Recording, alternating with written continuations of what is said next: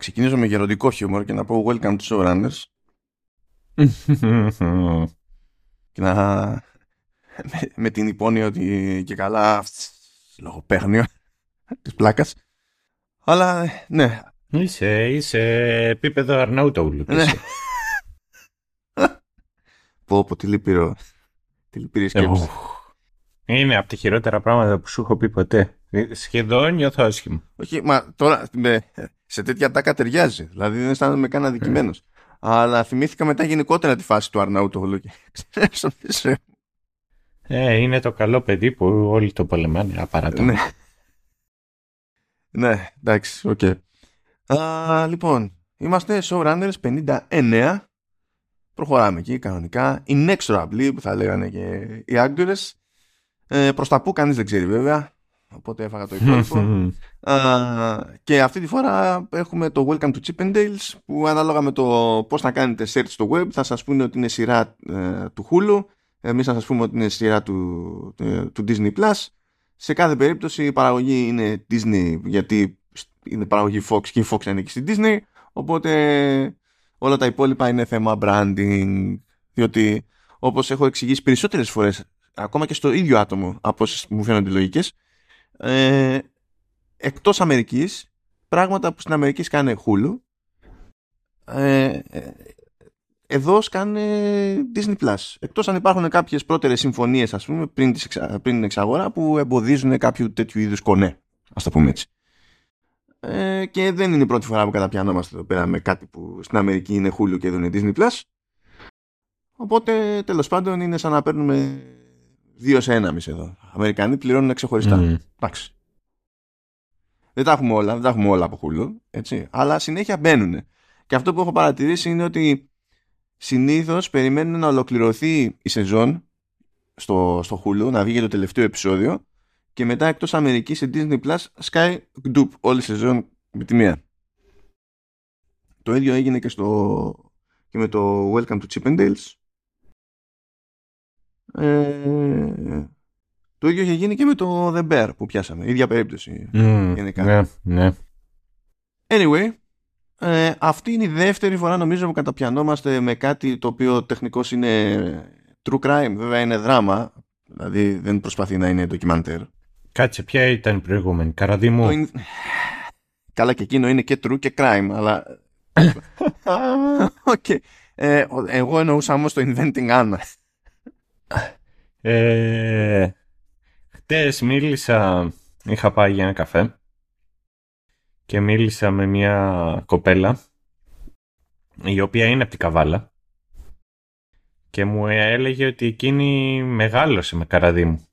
Συγγνώμη, αυτό πώς μπορεί να ισχύει σε τεχνικό επίπεδο; Με την έννοια του ότι ξέρεις, ε, ε, ε, ήταν ξέρεις, πιτσιρίκα, πήγαινε και στο σχολείο και όταν γυρνούσε σπίτι είχε το βράδυ στην τηλεόραση στη, τοπι- στο τοπικό κανάλι επεισόδια Καραδίμου. Καλά, πόσο χρονών είναι για να έχει μεγαλώσει με αυτό; Είναι 26. Πότε είχε ξεκινήσει καράδι μου. Ε, Είναι, είναι generational ε, στίγμα. Τραύμα η Ω, Καραδίμου. Ναι, οκ. Άλλο, ε, άλλο ένα crime στην όλη υπόθεση, ναι. Οκ, δεν δεν διαφωνώ. Ναι. Δεν διαφωνώ. Ε, λοιπόν, το Welcome to Chippendales ως περίπτωση, ως παραγωγή τέλος πάντων, είναι λίγο μυστήρια. Την άποψη ότι στον πρωταγωνιστικό ρόλο έχουμε ένα κατά βάση κομικό, τον Κουμάιλ Ναντζιάνι, ο οποίος είναι Μμ. κυρίως Πακιστανός. Ε, Ε, τι εννοείς κύριος Πακιστανός; Γιατί τώρα, ρε παιδί μου, θα πεταχτεί κάποιος και θα πει ότι είναι Πακιστάνι American, αλλά τώρα δεν νομίζω ότι είμαστε στο level που ο Ναντζιάνι για τα δικά μας τα, τα μέτρα ε, είναι, ξέρω εγώ, Αμερικανο-Πακιστανός. Δηλαδή, θέλω να σου πω ότι όσα χρόνια και να έχει, να έχει περάσει εκεί πέρα, μιλάει ακόμη με το στυλ που περιμένεις να μιλάει χοντρικά κάποιος αγγλικά τέλος πάντων. Έτσι, ε, Ναι, μια χαρά έχει την ξέρει προφορά, ναι. τη, τη γλώσσα του, τη, την original και, και τα λοιπά. Δεν είναι φάση, ξέρεις, έχουμε περάσει η δευτερότριτη γενιά και τέτοια. Mm. Τέλος πάντων, αυτά είναι semantics. Δεν είναι, ε, δεν είναι ότι αλλάζει κάτι στην πράξη. Αλλά τέλος πάντων είναι περισσότερο γνωστός ως κωμικός. Ε, εγώ δηλαδή όταν τον έμαθα, τον έμαθα λόγω Silicon Valley. Ναι. Έτσι. Ε, δεν είναι η πρώτη φορά που ξεφεύγει από την κομμωδία βέβαια. Έτσι. Ε, έχει... Εννοείς για την τραγωδία την οποία ε, ήταν το Eternals. Ας πω και έχω μια διαφωνία εγώ. Ναι. Αλλά είναι ε, ε, ταυτόχρονα με θίγει το, το Eternals.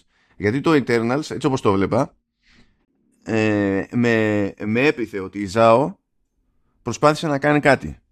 Το προσπάθησε όντως. Και ότι από εκεί πέρα το πρόβλημα ήταν η Marvel και η Disney. ναι. Γιατί προσπαθούσε να πιαστεί τέλος πάντων με κάποιες ιδέες που ήταν όντως high concept και είχαν μια κάποια βαρύτητα. Αλλά μετά καλά κρασιά. Δηλαδή, κατ' εμέ πιστεύω ότι το, το Eternals ε, παρά τις αδυναμίες του ας πούμε τουλάχιστον προσπαθούσε να κάνει κάτι. Κάτι που δεν μπορώ να πω εύκολα για, τα, για τις υπόλοιπες ταινίες Marvel που μπορεί να είναι στο, πώς να σου πω, στο τυπικό και το τεχνικό μπορείς να πεις ότι κινούνται από ένα επίπεδο και πάνω έτσι είναι πιο σταθερές αλλά συνήθως δεν έχουν να προσφέρουν τίποτα ξέρω εγώ που να σου μένει βγαίνοντας από την αίθουσα ας πούμε. Στο Eternals μπορείς να συζητήσεις κάτι μετά από την προβολή. Υπάρχει μια ελπίδα. Αλλά ναι, τέλος πάντων, εκεί πέρα τι να πω. Εκεί στο Eternals έκλαιγα και, το, και όλο το ρημάδι το cast. Δηλαδή είχα συμπάθεια σε όλους και ήταν φάση που γιατί το πάθατε όλοι αυτό τέλος πάντων. Γιατί σας έλαγε. Αλλά τέλος πάντων. Okay. αλλά εγώ τον είχα μάθει πιο πολύ από το Silicon Valley, το οποίο Silicon Valley είναι επανάληπτο. Τζανσίν. Απλά για να τα θυμόμαστε αυτά. Ε, και τώρα έχει κάνει το, αυτό το περίπου προβλεπέ για, για κομικούς από ένα σημείο και έπειτα όπου το γυρίσουν σε πιο δράμα ε, μεταξύ άλλων και για να μην βαριούνται ήδη αλλά και επειδή υπάρχει αυτό το ε, ρε παιδί μου, να δείξω ότι μπορώ να παίξω κάτι άλλο. Ναι. Δεν ξέρω γιατί αυτό το στίγμα το έχουν κυρίω οι κομικοί, γιατί ε, παραδοσιακά πιστεύω ότι άμα είσαι του δράματος δεν είναι αυτονόητο ότι μπορείς να κάνεις κομμωδία, αλλά άμα είσαι της κομμωδίας είναι σχεδόν αυτονόητο ότι μπορείς να κάνεις δράμα. Εγώ κάθε φορά όταν ε, ακούω αυτή τη φράση με την οποία σχεδόν συμφωνώ πάντα κρατάω μια μικρή επιφύλαξη. Δύο άνθρωποι μου έρχονται στο μυαλό ο Jim Carrey και το number 23 έτσι λεγόταν, ε, ή σκέτο 23. Νο, νομίζω number 23 που εκείνο ήταν περίπου horror καλά. Ναι, ναι, ναι, ναι. Mm. Στο οποίο ήταν τρομερός και η άλλη είναι στάθης ψάλτης. Και ε, ε, ξέρεις, ο ψάλτης και ο Μουστάκας, γιατί ήταν, ήταν οι δύο κολοσσοί εκείνης της εποχής, αν και ξέρεις, άμα πιάσουμε από πλευρά καλτήλας, κανένας δεν πιάνει τον ανυπέρβλητο τσάκωνα. Α, α, τσάκωνα. Ε, τι θα έλεγες, Χάρη Κλίν; Όχι, όχι. Το, για μένα ο, ο Χάρη Κλίν δεν είναι level και καλά καλ. Είναι, ε, είναι, είναι, πέρα από αυτό, ρε παιδί μου. Είναι πιο. Ναι. Είναι ιδέα. Πιο, πιο κοινά, είναι πιο κοινά αποδεικτός για να τον πεις ότι είναι ε, επιτυχία τύπου καλτ. Ναι. Ε, και ξέρεις, άμα πεις αυτούς τους δύο, έπαιξε και πιο μεγάλος ο... Έλα, ποιο, είπα, είπα ο Ψάλτης και ο... Και, και ο Μουστάκας Και ο Μουστάκας, ναι, ο, ο, ο Μουστάκας έπαιξε και πιο μεγάλος, ξέρεις, εκεί ρόλους. Πιο, όταν ήταν πιο μεγάλος, ε, είχε παίξει στο Ελγκρέκο, Φερρυπίν. Ναι, ναι. Ε, και ένιωθα ότι ήταν ο Τσάκωνας που έπαιζε Τσάκωνα. Πάλι ήταν δυνατός. Δεν ήταν, πώς να σου πω, ε, ο Βέγκος Φερρυπίν στη... και σε δραματικούς ρόλους ήταν ωραίος. Ο Βέγκος. Ήταν, ε, πώς την έλεγαν αυτή η ταινία που είχε να κάνει με τον εμφύλιο και εκεί έπαιζε και ήταν ωραίος, ήταν σκηνητικός. Α, δεν θυμάμαι καθόλου. Ε, δηλαδή έχει και ένα μονόλογο που λέει Έλληνας να σκοτώνει Έλληνα. Ξέρεις όμως εμένα τι μου βγάζει όλα Δηλαδή να σου πω Αν, αν κάποιος είναι από κομμωδίες και, και πηγαίνει σε δράμα και δεν την παλεύει τότε η δική μου, το δικό μου συμπέρασμα είναι ότι μάλλον δεν ήταν ποτέ και καλός κωμικός. Απλά ήταν συγκυρίες ευνοϊκές. Ναι, ναι, είχε time, ξέρω. Αλλά π.χ. Ε, ο, ο ψάλτης τώρα θα, ξέρεις, το... Ένα από τα ονειρικά επεισόδια τα οποία θα ήθελα να μπορέσω κάποια στιγμή να κάνουμε το showrunners είναι π.χ. λάμψη. Θα ήθελα κάποια στιγμή να έχουμε τα κάκαλα και The Insanity να πούμε να κάνουμε λάμψη ρε παιδί μου. Ε, και θυμάμαι σε κάποια φάση ή στην καλημέρα σου είχες σκάσει ρε γάμο. Δεν θυμάμαι. Είχες σκάσει ρε παιδί μου ο ψάλτης και ο τύπος είχε γκράβιτας. Δηλαδή έπαιξε εκεί σε μία-δύο σκηνές και λες ρε φίλε ξέρω εγώ, βλέπω acting. Τι γίνεται εδώ; Τι, τι, τι, πώς, είναι, πώς έγινε, πώς έγινε το; Ξέρεις τι, τι βλακή έκανε ο ψάλτης όταν δεν έπαιζε κομμωδία; Ή ακόμη και όταν έπαιζε περίπου κομμωδία και γινόταν δράμα στην πορεία, ρε παιδί μου. Ε, ο, ο ψάλτης ήταν από εκείνη τη, τη φουρνιά που κατέληξε ρε παιδί μου να είναι στη σκηνή την κλασική της επιθεώρησης όπου κάθε καλοκαίρι θα έμπλεκε σε κάποια επιθεώρηση. Τώρα δεν υπάρχουν ε, θα πει κάποιος, Ναι, έχουμε εδώ Σεφερλί, είναι το ευθέως ανάλογο. Όχι, δεν είναι. Όχι, όχι, όχι. Μην κάνουμε. Τι έχουμε, έχουμε κάνει ένα επεισόδιο για Σεφερλί και έχουμε γλιτώσει τις μηνύσεις. Μην το ξανακάνουμε. Ναι, δεν χρειάζεται. Okay. Λοιπόν. Ναι. ε, είχε ένα κουσούρι στο, στην επιθεώρηση που υποτίθεται ότι πρέπει να καταλήξει και σε κάποιο είδους ε, καυτηριασμό της επικαιρότητας κτλ ε, και έπαιρνε ένα πολύ έτσι περίπου διδακτικό ύφος κάπως περίεργα στρατευμένο που ήταν ε, αχρίαστα από μπόδες. Και ήταν σαν να έκανε τέτοιο σαν να έβγαζε λόγο όχι σαν να, σαν να παίζει εκείνη, εκείνη την ώρα. Και αυτό με χάλαγε σαν φάση. Όχι για το διδακτικό της υπόθεσης αλλά επειδή έκανε πάντα αυτό ναι, ναι, κατάλαβα. Τουλάχιστον σε επιθεωρήσεις, δηλαδή έκανε, έκανε πάντα αυτό. Είχε, είχε ένα νούμερο που θα ξεκινούσε και θα ήταν οι χαβαλές και μετά ξαφνικά θα, θα σοβάρευε και θα έδινε και θα έδινε και θα το γύριαζε στο βαρύγδουπο, ρε παιδί μου, χωρίς να χρειάζεται αυτή η προσέγγιση για να πιάσει τόπο αυτό που ήθελε να κάνει. Όταν όμως τον χώνει στη λάμψη, που αυτή είναι, αυτό και αν είναι η ηρωνία, ε, τον, τον χώνει στη λάμψη ή καλημέρα ζωή που διάλογο είχε κάνει γκέστ εκεί πέρα, δεν θα τον αφήσει κανένας ναι, ναι. να το γυρίσει το πομπόδες και να κάνει μονόλογο. Οπότε εκεί ήθελε, δεν ήθελε, μαζευόταν και φαινόταν ύστερα ότι μπορούσε να λειτουργήσει. Τώρα το ότι έπρεπε να κάνει ένα πέρασμα από το, από το φόσκολο για να θυμηθούμε ότι μπορεί να λειτουργήσει. είναι, είναι όλο έτσι φαν. Και μετά είχα, είχα δει ένα κλιπ. Εντάξει, είχα δει ένα κλιπ που ο Θεούλης ε,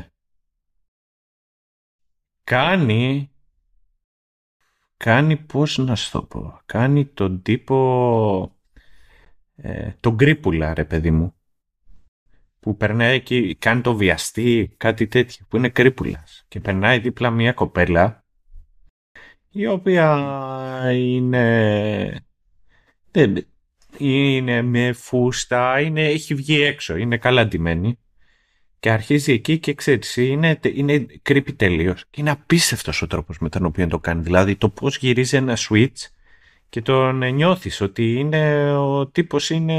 Ε, είναι αυτό το creepy πράγμα. Και λες, ρε φίλε, δεν είναι πολλοί που το έχουν. Είναι πολλοί οι οποίοι μπορούσαν να το κάνουν αυτό. Αυτό που μου αρέσει στη ζήτηση μέχρι τώρα είναι ότι υποτίθεται ότι έχουμε να καταπιαστούμε με, με, με mail strippers ναι. Οπότε καταλήξαμε σε, σε μουστάκα και ψάλτη. Ναι, αλλά ε, άκου να δεις τι γίνεται.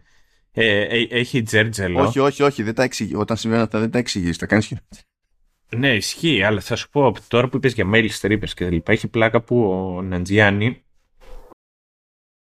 για χάρη του τέτοιου, του για Eternals, χάρη ναι, του, έγινε του το Eternals, είναι φέτες. Ναι, και φαίνεται ακόμη και τώρα, ενώ δεν είναι όλο με το κοστούμι και τέτοια, ρε παιδί μου, φαίνεται. Ναι, και τον βλέπεις εκεί ότι έχει, έχει μια πλάτη ειδικά, έχει κάνει κάτι φτερά που λες ο τύπο είναι σκληρός τύπος. Ναι.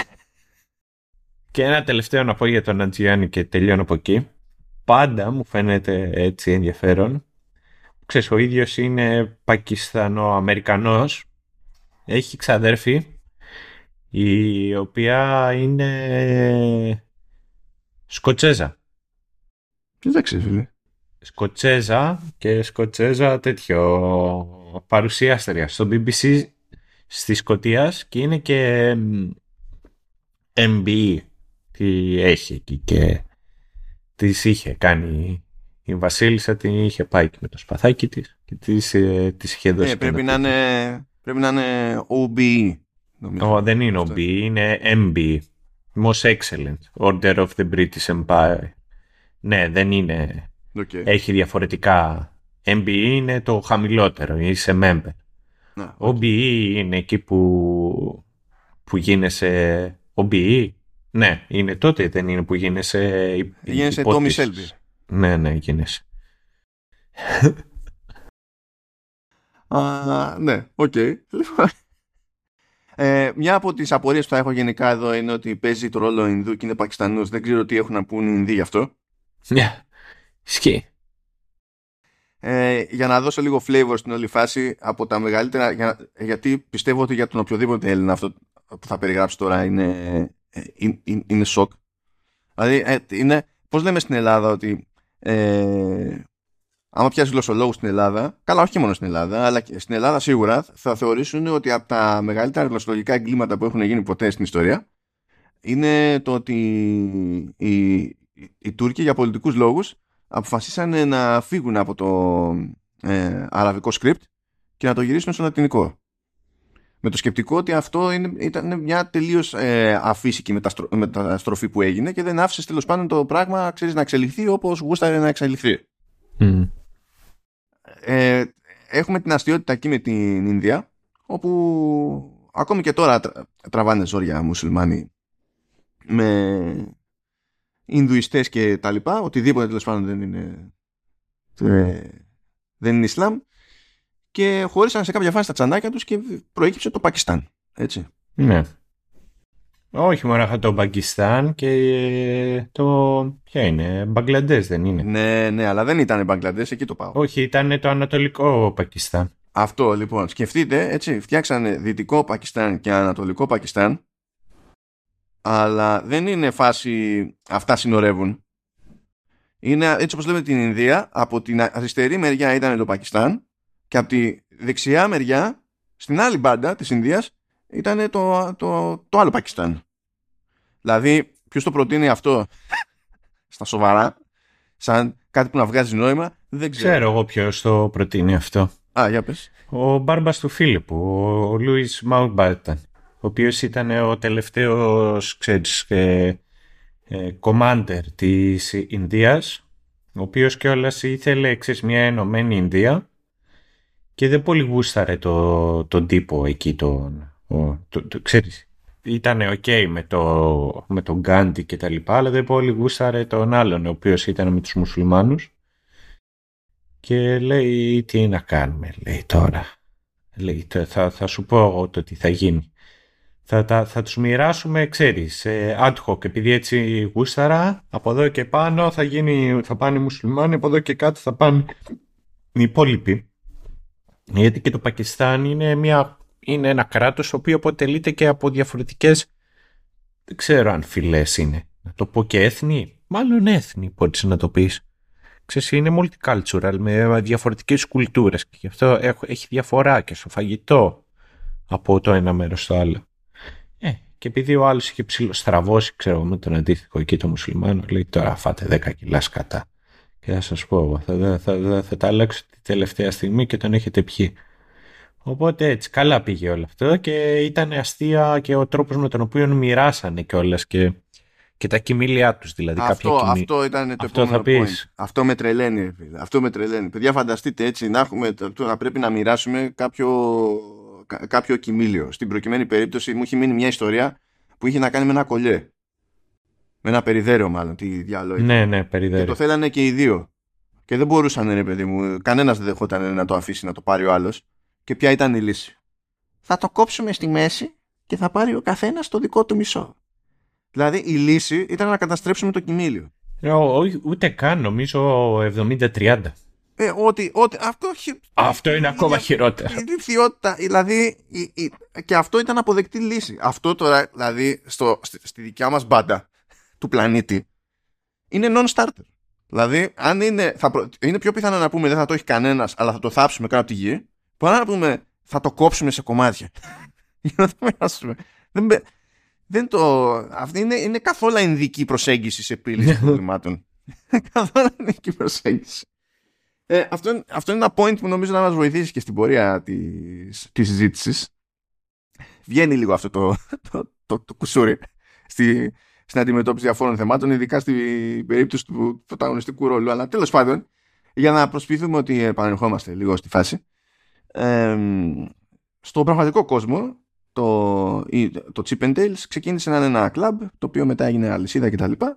Και το novelty της υπόθεσης ήταν ότι γενικότερα, αλλά και ειδικά στην Αμερική, ε, άσχετα με το πώς ξεκίνησε, κατέληξε να είναι το, η, πρώτη business τέλος πάντων ε, που ήταν strip club, αλλά ε, οι strippers ήταν άντρες, οπότε το, το κοινό κατά κόρον ήταν γυναίκες. Αυτό ήταν νεοτερισμός για τη, για τη δεκαετία του 80 και τα λοιπά.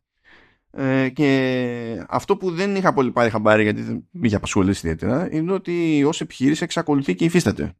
Ναι. Απλά είναι πιο πολύ στη λογική του show οπότε κάνει νούμερο ξέρω εγώ στο Las Vegas και τέτοια ε, με έμφαση στο χορευτικό της υπόθεσης και, και τα λοιπά. Οπότε δεν έχει ξεφύγει ακριβώς από το αρχικό concept αλλά δεν λειτουργεί και σαν να είναι το ευθέως ανάλογο ενός σύγχρονου strip club. Είναι, είναι μια ενδιάμεση φάση. Και όλα αυτά τέλος πάντων ε, ξεκίνησαν από τον ε, Σόμεν Μπάνερτζη Ινδός ο άνθρωπος που φύτρωσε εκεί στην Αμερική και κατάφερε σε χρόνο μηδέν και να στήσει επιχείρηση και να κάνει ρόιδο. Ε, οπότε τέλος πάντων η σειρά αυτή πατάει στα πραγματικά γεγονότα. Τα, παράλληλα ξεφεύγει από τα πραγματικά γεγονότα και ξεφεύγει ακόμη περισσότερο από πραγματικούς χαρακτήρες. Δηλαδή υπάρχει ένα, ένα μέρος του cast είναι ξεκάθαρα χαρακτήρες υπαρκτοί. Και το υπόλοιπο μέρος του cast ε, είναι γιούχου που σε κάποιες περιπτώσεις όντως βασίζονται σε συγκεκριμένο άτομο και παίρνουν εμπειρίες και ιστορίες όντως εκείνου του ατόμου, αλλά δεν παρουσιάζονται ως το ίδιο άτομο στη σειρά. Και σε κάποιες άλλες περιπτώσεις ε, έχουν πολύ χαλαρή, πολύ θεωρητική σύνδεση με κάτι πραγματικό. Και έχουν γίνει και κάποιες, τουλάχιστον κατά εμέ έχει γίνει και μια πολύ σημαντική παρέκκληση, αλλαγή τέλος πάντων σε ένα, κάποιο ζήτημα διαπροσωπικό ε, που τέλος πάντων θα το συζητήσουμε όταν θα έρθει η ώρα για να δω και τι, τι εντύπωση μένει σχετικά με αυτό στο, στο Σταύρο. Είμαι, είμαι περίεργος. Um, ας πούμε ότι τέλος πάντων ε, πιάνω τελείως χοντρικά εκεί τα του πρώτου επεισοδίου ε, που στην ουσία έχει να κάνει με τον, με τον Σόμεν ο οποίος τρώει κράτη, τέλος πάντων τον κοροϊδεύουν επειδή είναι ξένος ε, και αποφασίζει να κάνει το όνομα του Steve ώστε να, όταν συστήνεται να δίνει την εντύπωση ότι δεν είναι το ίδιο ξένος. Και τον βλέπουμε και δουλεύει σε ένα ε, βενζινάδικο παύλα ψιλικατζίδικο. Ε, τρώει τα λιγμένα σάντουιτς, κάνει οικονομία στα πάντα, ταυτόχρονα φροντίζει και φέρνει καλά αποτελέσματα στην, στην επιχείρηση, έχει ανεβάσει τη, την κερδοφορία κτλ και φτάνει σε μια φάση που το εκτιμά αυτό ο ιδιοκτήτης, που είναι και εκείνος Ινδός. Εκείνος πρέπει να ήταν sick, βέβαια. Ε, Τέλος πάντων, OK. Okay. Και λέει να είσαι ο αγαπημένος μου μάνατζερ, ο πιο επιτυχημένος μου μάνατζερ, να σε καλέσω και στο, και στο σπίτι για φαγητό και του κάνει μια πρόταση να γίνει general manager κτλ. Και, και ρίχνει άκυρο ο, ο Μπάνερτζη, ε, διότι υποτίθεται ότι εκείνος έκανε το σκατό του παξιμάδι και έκανε και οικονομίες στη, στην άκρη επειδή ήθελε να ξεφύγει από εκεί πέρα και να χτίσει κάτι δικό του ε, και πηγαίνει και αγοράζει ένα κλαμπ ε, το οποίο υποτίθεται ότι θα το κάνει με μούρι ξέρω εγώ διακόσμηση και τέτοια για να μαζέψει καλό κόσμο θα το κάνει κλαμπ για τάβλη. Ναι, ταυλάδικο εκεί. Έτσι, Ντόρτια. Ε, αυτό τώρα λεπτομέρεια ξέμπαρκη ε, στην πραγματικότητα ε, Α, και το, ε, και το βάφτισε Destiny 2. Για να δίνει την εντύπωση ότι έχει πετύχει ήδη, υπήρξε το Destiny 1, πέτυχε και τώρα έχουμε το expansion που είναι το Destiny 2. Ε, για την ιστορία να πω ότι αυτό δεν ισχύει ακριβώς έτσι στην πραγματικότητα. γιατί αυτό που συνέβη είναι ότι ο Banerjee πήγε και αγόρασε ένα ταυλάδικο που λεγόταν Destiny 2. Δεν έφτιαξε ένα ταυλάδικο. Όχι, έφτιαξε καβλάδικο. Ναι, σωστό. Αυτός είναι ο τεχνικός όρος πιστεύω. Ε, ξεκινάει λοιπόν στην όλη φάση και δεν πάει ρε παιδί μου η, η δουλειά και κατά λάθος ε, μπαίνουν ένα φεγγάρι εκεί μες στην επιχείρηση, ένα Πολ και, και μια Ντόροθι. Αυτοί είναι καθόλου legit χαρακτήρες, δηλαδή υπαρκτοί άνθρωποι. Ε, συγκεκριμένα ο Πολ Σνάιντερ και Ντόροθι Στράτεν με Dan Stevens και Νίκολα Πέλτς στους αντίστοιχους ρόλους. Ε, η Dorothy Stratton ήταν playmate εκείνη την εποχή. Ο Paul Snyder ήταν το, το Amore και υποτίθεται έκανε και promotion σε, σε nightclubs και ήταν και λίγο pimp. Νομίζω συγκινεύουν. Ναι, ναι. Σε κάποιες ναι, ναι. περιπτώσεις, σε κάποιους κύκλους. και φαίνεται τέλος πάντων ότι με τη μία θα μπώνεται ο Μπάνερτζη, σου λέει αυτός ξέρει τη δουλειά του κτλ. Και, και προσπαθεί να τον χώσει την επιχείρηση. Και του δίνει το 50% της επιχείρησης, έτσι, στην ψύχρα. Και αρχίζει ο άλλος, ρε παιδί μου, να προσπαθεί να την προωθήσει, όντως. Γιατί ψάχνει το big break και ο ίδιος. Θέλει να πετύχει η επιχείρηση για να βγάλει για αυτός κανένα φράγκο. Στη διαδρομή προκύπτει ότι σαν προωθητής δεν είναι ότι έχει και τις γνωριμίες που υπονοούσε, ας πούμε, είναι λίγο γυφτογύφτουλα στην προσέγγιση του στυλ βρίσκω, ξέρω που κόβει βόλτες μια διασημότητα, πηγαίνω εκεί πέρα, του μιλάω σαν να γνωριζόμασταν και από χτες και προσπαθώ να του κάνω ψιστήρι. Αυτό δεν είναι. Αυτό δεν σημαίνει έχω connections. Αυτό, έχει, σημαίνει, αυτό σημαίνει οτιδήποτε εκτός από το έχω connections. Αλλά τέλος πάντων. Ε, το παίρνει χαμπάρι ο Banerjee ότι είναι, δεν είναι αυτό που νόμιζε ότι ήταν τέλος πάντων. Ε, του, του κόβει το μερίδιο, του δίνει εκεί 5-10% δεν θυμάμαι τι ήταν, δεν έχει ιδιαίτερη σημασία. Αλλά σε χρόνο μηδέν ε, εκφυλίζει την κατάσταση διότι βλέπουμε ότι ζηλεύει πάρα πολύ τη, την Dorothy η οποία τέλος πάντων κάνει γνωριμίες εκεί πέρα αρχίζει να πετυχαίνει και τα λοιπά. Ε, έχει το περιθώριο να κάνει δοκιμαστικά για σινεμά και δεν συμμαζεύεται. Κάνει φασαρίες εκεί πέρα ο, ο Πολ. Ε, και στο τέλος δεν σηκώνει και, και πολλά πολλά και τη σκοτώνει και αυτοκτονεί. Ε, αυτό επίσης έχει αυτό συνέβη στην πραγματικότητα, αλλά υπάρχει ουσιαστική απόκληση από το πώς συνέβη, ε, διότι βλέπουμε στη σειρά, ας πούμε, ότι ε, αυτό έγινε πριν καταφέρει να αρχίσει να μπλέκει με τον κινηματογράφο. Δηλαδή, χέστηκε πάνω του ο Πολ τέλος πάντων όταν είχε πρόταση η Ντόροθι από τον Μπογκδάνοβιτς ε, και την έφαγε λάχανο με πρώτη ευκαιρία. Αυτό, αυτό στην πραγματικότητα δεν ισχύει, δηλαδή, γιατί πήγε, ξεκίνησε να κάνει δουλειές, πήγαινε μπρος πίσω και η Ντόροθι δεν τον παράτησε, ξέρω εγώ, ή ό,τι να είναι. Ε, αλλά εκείνος δεν πίστευε τίποτα, ε, έκανε φασαρίες. Μετά η Ντόροθι είδε και απόειδε και τον παράτησε όντως, γιατί της είχε κάνει τη, τη ζωή μαρτύριο. Ε, και μετά έγινε όλη αυτή η ιστορία με τη δολοφονία κτλ. Όλο αυτό συμπτύσσεται στη, στο πρώτο επεισόδιο ε, χάρη συντομία τέλος πάντων. Απ' τη μία για να γίνει αναφορά στην τραγικότητα αυτής της υπόθεσης και από την άλλη πιστεύω για να πάρουμε μια γεύση από το τι σήμαινε τέλος πάντων το υποτιθέμενο επιχειρηματικό δαιμόνιο του Μπάνερτζη που πήγε κατευθείαν να πούμε σαν ένα πατεώνα τεχνικός και δημιουργεί μια αντίθεση με το άλλο υποτιθέμενο, την πρώτη εντύπωση τέλος πάντων για το υποτιθέμενο επιχειρηματικό δαιμόνιο που υποτίθεται ότι πέτυχε τέλος πάντων στο πλαίσιο ε, ενός βενζινάδικου. Και να πω την αμαρτία μου από τα αγαπημένα μου σημεία σε όλη τη σειρά είναι περίπου το πρώτο δεκάλεπτο, τέταρτο του πρώτου επεισοδίου που οι εξελίξεις τρέχουν με φοβερό ρυθμό αλλά με ωραία ροή και πολύ καλό μοντάζ και παίρνεις γεύση από την κατάσταση και είσαι σίγουρος για, το, για, τη, για τη φάση ε, μπαμ μπαμ. Μου άρεσε πολύ αυτό. Ε, ξέρεις εμένα τι μου άρεσε αρκετά; Η, η τίτλη αρχής. Α, είναι ωραία και η τίτλη αρχής, ναι. Που μου άρεσε γιατί έχουν εκεί ρυθμό. Ένα ε, μου, άρεσε το style το οποίο δίνει, ξέρεις, κάτι έτσι 80's. Ε, μου, αρέσει που δείχνει ειδικά το Steve, ξέρεις, την κρεντζίλα που έβγαζε, αλλά ταυτόχρονα ο τρόπος με τον οποίο έβλεπε τον εαυτό του ε, και με τους υπόλοιπους χαρακτήρες έτσι πως τους έδειχνε και μετά έδειχνε και το, ξέρεις, και το decadence της όλης της υπόθεσης. Εκεί δηλαδή με τους τίγρεις και τα λοιπά ήταν... Ναι, γιατί ε, όταν, όταν ξέφυγε από τη φάση με το τάβλι ε, άρχισαν να κάνουν κάτι events και βάζανε ξέρω εγώ mad wrestling με, με, με κοπέλες και τα λοιπά για να τραβήξουν κόσμο ή κάνανε διαγωνισμό τι, τι ήταν, τι τρώγανε στρίδια δεν ναι ναι ναι και, κάνανε, ε, και καλά για να τραβήξουν κόσμο και δεν πετύχαινε και με τα πολλά τέλος πάντων φύτρωσε η ιδέα να βάλουν mail strippers και εκεί τέλος πάντων πέτυχε αυτό γιατί δεν υπήρχε εναλλακτική. Οπότε οποιαδήποτε γυναίκα ενδιαφερόταν στην περιοχή, είχε, μόνο εκεί μπορούσε να πάει.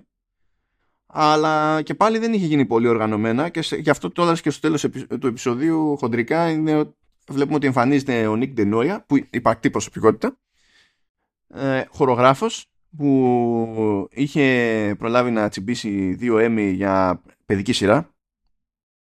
Ε, και τα έφερε η μοίρα να είναι χορογράφος για mail strip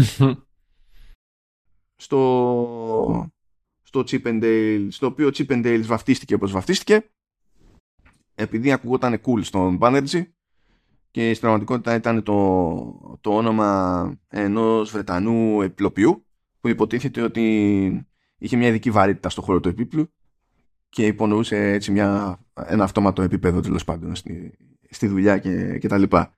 Και αυτή είναι η πραγματικά έτσι μοιραία γνωριμία στην όλη υπόθεση που θα μας απασχολήσει έτσι προχωρώντας.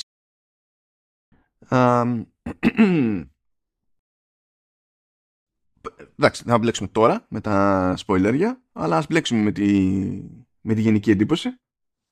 Ρε εσύ, εγώ θα σου πω, η συγκεκριμένη σειρά εγώ πέρασα καλά βλέποντάς τη. Και για του λόγου του αληθές και όλα στην... Πώς να σου πω, δεν την πίντσαρα όλοι μαζί. Την έβλεπα κατά τη διάρκεια του commuting, είτε στο κινητό μου και ξέρεις, προς το βράδυ έβλεπα και ολόκληρο επεισόδιο.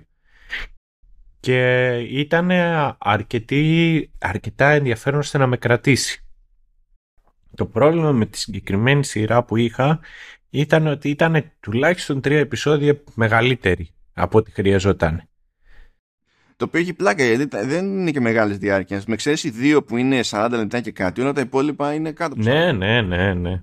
Δηλαδή, στο δικό μου το μυαλό αυτό ήταν legit complete, ταινία. Έβγαινε ταινία, γεννόταν το άλλο. Δηλαδή δεν δε χρειαζόταν. Εν τω μεταξύ πλάκα-πλάκα και την ψήνανε καιρό ο κόσμος να την κάνει.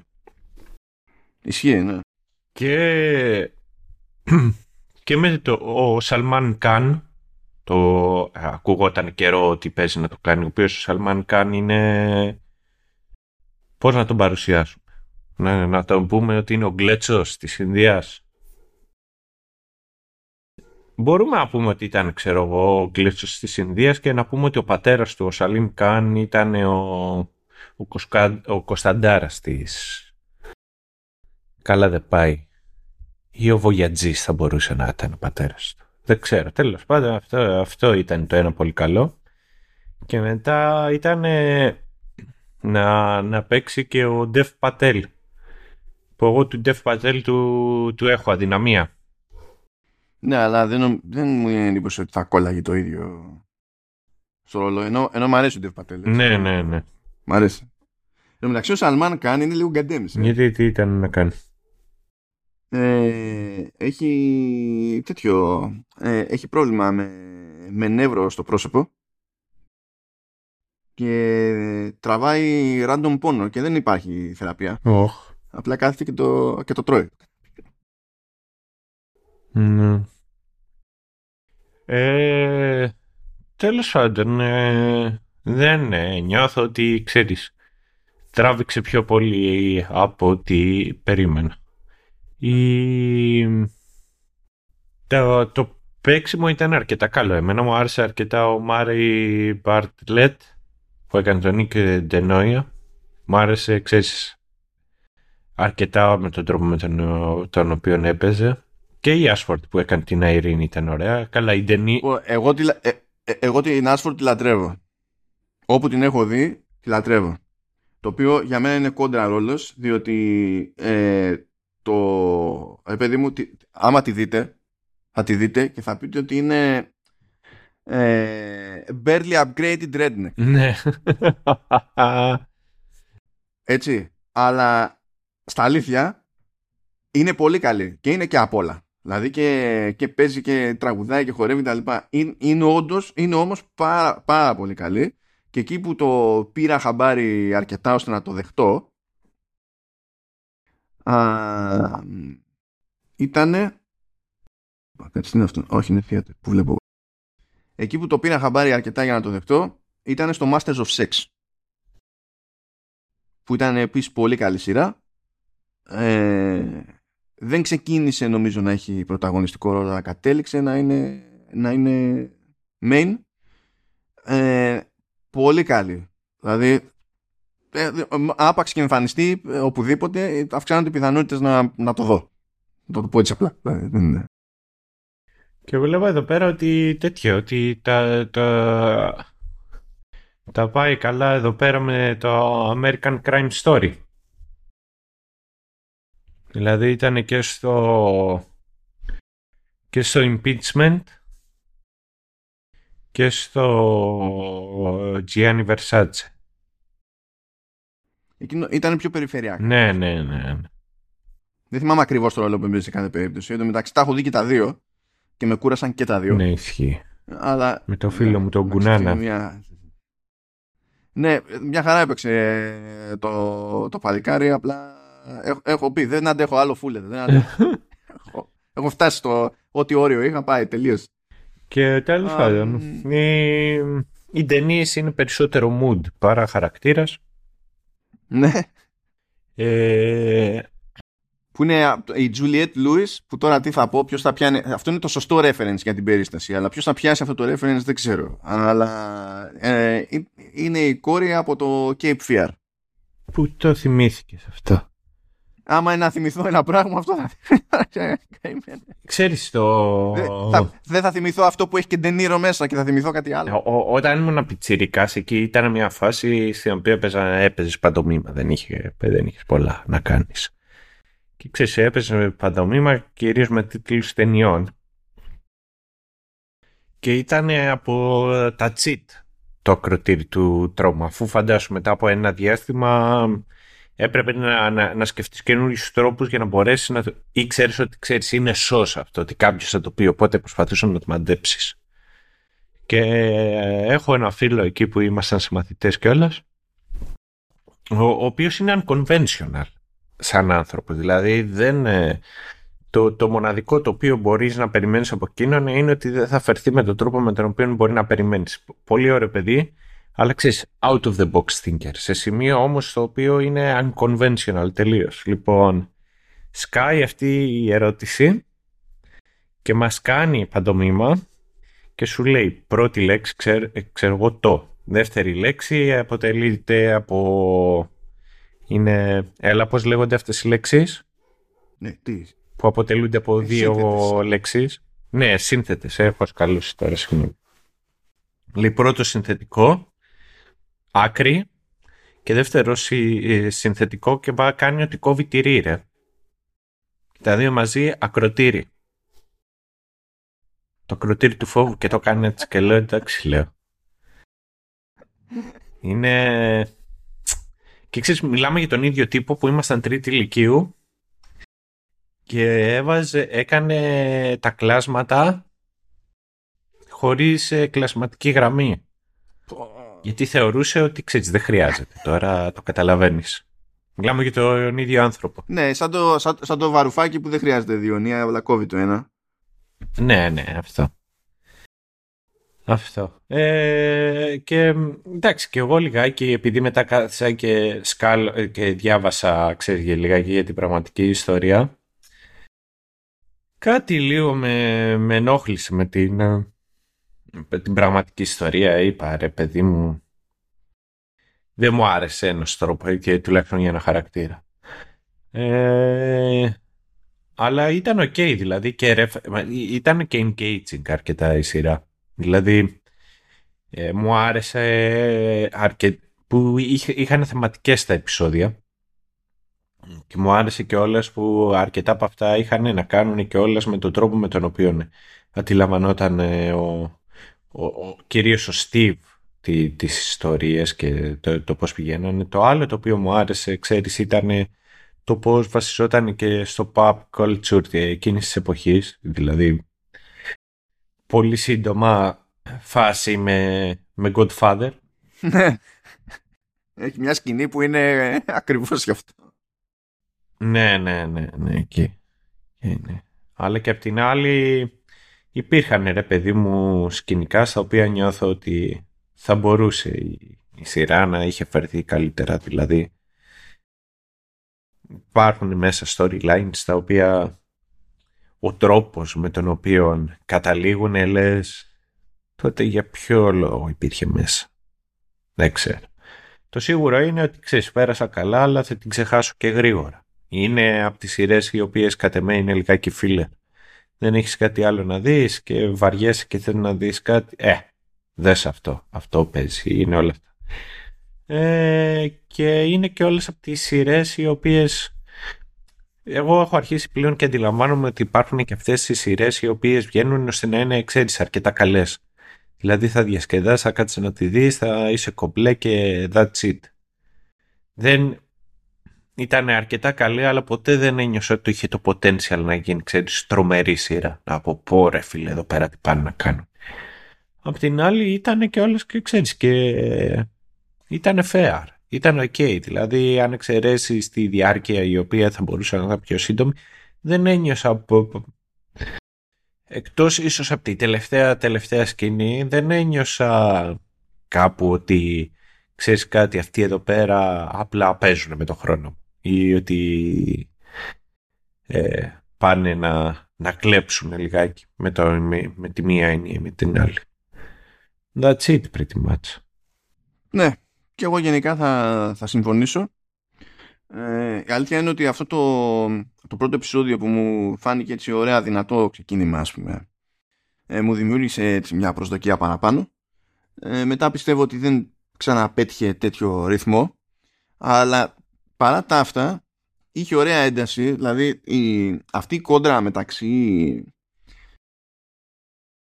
Νίκ και Νίκ Ντενόια και, και του, και του Banerjee ήταν, ήταν αρκετά, αρκετά εντάξει. Δηλαδή είναι, είναι δύσκολο βασικά να μην ε, να μην σταθεί στην πλευρά του Νίκ Τενόια ας πούμε διότι ο Μπάνερτζι είχε το, ήταν, ήταν στάνταρο ότι θα πάει στον παραλογισμό. Ότι είναι, πρώτα, πρώτα έχει το εγωισμός το, και, το, και το υπερκόμπλεξ. Ε, τώρα αυτό που δεν ξέρω... Ε, το περίεργο που έχει αυτή η σειρά είναι ότι σε κάποιες περιπτώσεις δεν μπορώ να είμαι σίγουρος για, το, για τους λόγους πίσω από κάποια θέματα που πιάνει. Όπως ε, κάποια ζητήματα ε, ρατσισμού, όχι, όχι γενικά ως περιστάσεις, αλλά στο πώς επηρεάζουν το Banerjee συγκεκριμένα. Ε, γιατί δεν υπάρχει super duper πληροφορία εκεί έξω, ε, το οποίο είναι λίγο ανάποδο από αυτό. Δηλαδή, αν όλα αυτά που περιγράφει η σειρά γίνονταν σήμερα, θα βούιζε ο τόπος. Τότε όμως, ε, δεν είχε θεωρηθεί ανεπανάληπτη υπόθεση όλο αυτό το πράγμα ακόμη και όταν κατέληγε στη, στη δικαιοσύνη. Διότι, καλά ήταν άλλες εποχές, δεν είχαν το ίντερνετ, οπότε και να γινόταν ε, χαμούλης δεν θα ήταν το ίδιο εύκολο, αλλά είναι και το άλλο, είναι ότι ε, τα media δεν θέλανε δει και καλά να καταπιαστούν και με μια επιχείρηση που έχει να κάνει με, με strippers. Ήταν άλλες, άλλες φάσεις. Ισχύει ισχύει ότι υπήρχε ξέρεις, και μια άλλη προκατάληψη και το, και το βλέπανε και διαφορετικά. Δηλαδή δεν θέλουν να το ακουμπήσουν. Ήταν έτσι κακό. Anyway, ε, ας πούμε ότι προχωράμε. Δεν έχω να πω η αλήθεια είναι πολλά πράγματα για το, για το soundtrack. Για ποιο λόγο όμως, επειδή το soundtrack είναι πάρα πολύ, ε, πάρα πολύ μαζεμένο. Πιο μαζεμένο από ό,τι περίμενα. Ε, για να καταλάβετε όλο μαζί είναι 14 τραγούδια που κρατάνε 28 λεπτά. Αυτό σημαίνει ότι τα περισσότερα είναι πάρα πολύ μικρά και υπάρχουν εκεί πέρα για να δώσουν flavor σε συγκεκριμένη σκηνή, όχι για να είναι κάποιο κομμάτι, κομμάτι ας πούμε. Ε, Παρ' όλα αυτά, η, η δουλειά του, του Συντάρτα ε, Κόσλα, που είναι πιο Ινδός από, από, από τον Αντζιάννη που παίζει τον Ινδό, ε, είναι αρκετά ωραία όταν αποφασίζει ότι θέλει να είναι moody, να βάλει λίγο τέτοιο... Ε, όταν, όταν αποφασίζει να, να ντύσει περιπτώσεις που έχουν, ε, που έχουν ένταση ε, και ταυτόχρονα αγωνία για την τελική κατάληξη, τα πηγαίνει ωραία. Προφανώς δεν μιλάμε για ένταση και αγωνία στο βασικό theme, το Welcome to Chip and Dale, το οποίο όντως είναι καλό, δηλαδή το έχω κρατήσει αυτό στο, στο playlist. Αλλά σε άλλες περιπτώσεις, ας πούμε όπως το 31 Days που είναι και τίτλος επεισοδίου και Bad Contract και Somen and Ray και τα λοιπά, βγαίνει, βγαίνει. Και από τα ωραία παραδείγματα είναι ένα κομμάτι που λέγεται Success, αλλά ακόμη καλύτερο παράδειγμα είναι που βασίζεται στο ίδιο μουσικό θέμα, είναι το Ray Colon, που είναι όνομα τέλος πάντων χαρακτήρα, θα έρθει η ώρα του. Ε, και μου αρέσει που αυτά τα δύο κομμάτια βασίζονται στην ίδια βασική μελωδία, στο ίδιο βασικό θέμα διότι υπονοείται από τη μία ότι η επιτυχία ε, πηγαίνει πακέτο με πίκρα, άμα ακούσετε λίγο το κομμάτι, ε, και ε, πίκρα παύλα κατάντια και γενικά η φάση με τον Ρέι Κολόν είναι κατάντι. Ναι. Οπότε κάνει ένα κύκλο περίεργο ρε παιδί μου εκεί πέρα νοηματικά, δεν μπορώ να πω, και μου λειτουργεί, μου λειτουργεί.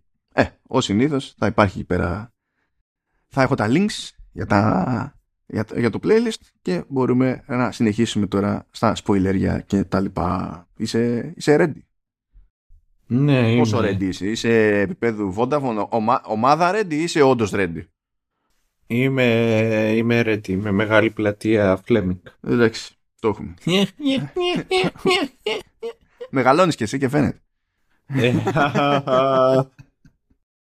Είμαι κι εγώ λιγάκι giga cringe. Λοιπόν, για πάμε εδώ πέρα. Ε, στο δεύτερο επεισόδιο βλέπουμε την προθετική ιδιοφία του, του Banerjee ο οποίος στείνει στην ουσία ε, πηγαίνει και δίνει ο ίδιος τη, την πάρτη του τέλος πάντων και μαζεύει κάτι χριστιανοταλιμπάν να, να, να διαδηλώνουν έξω από την επιχείρηση ώστε να έχει την ευκαιρία να καλέσει ο ίδιος τα κανάλια και να κερδίσει τσάμπα ε, δημοσιότητα. Πετυχαίνει αυτό μια χαρά. Ε, και αλήθεια είναι ότι θα μπώνεται από το, αυτή τη, την κίνηση μεγάλου παίκτου ο πιο μούρης τέλος πάντων χορευτής stripper που υπάρχει εκεί πέρα στο group ε, που είναι ο Ότης, που είναι και ο μοναδικός μαύρος ε, χορευτής. Θα φανεί χρήσιμη αυτή η πληροφορία προχωρώντας. Ε, να πω για την ιστορία του ο Ότης ε, ως χαρακτήρας συγκεκριμένα, ειδικά με αυτό το όνομα δεν υπήρξε, αλλά υπήρξε το ευθέως αναλογό του και πράγματα που γίνονται με τον Ότης στη σειρά είναι όντως πράγματα που έγιναν σε γενικές γραμμές στην πραγματικότητα με τον αντίστοιχο μόνο μαύρο, μοναδικό μαύρο ε, χορευτή που υπήρχε σε εκείνη τη φάση στο, στο τρουπ. Αλλά το ζήτημα του δεύτερου επεισοδίου είναι να γνωρίσουμε ε, το, το πυρήνα ας πούμε, το, ε, της σειράς. Δηλαδή έχουμε πάρει ήδη τζούρα από Steve. Ε, φυτρώνει η Irene που κάνει το, το μάτι του Steve να γυαλίζει σε χρόνο μηδέν. Έρχεται το μεταξύ μαζί με κάτι φιλενάδες στο, στο κλαμπ. Αυτή δεν πολύ γουστάρει.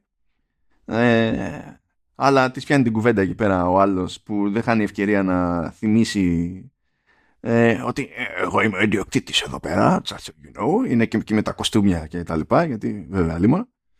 Α, προχωράει τέλος πάντων η συνεργασία με τον Νικ πρώτα δοκιμαστικά και μετά πιο, πιο σταθερά.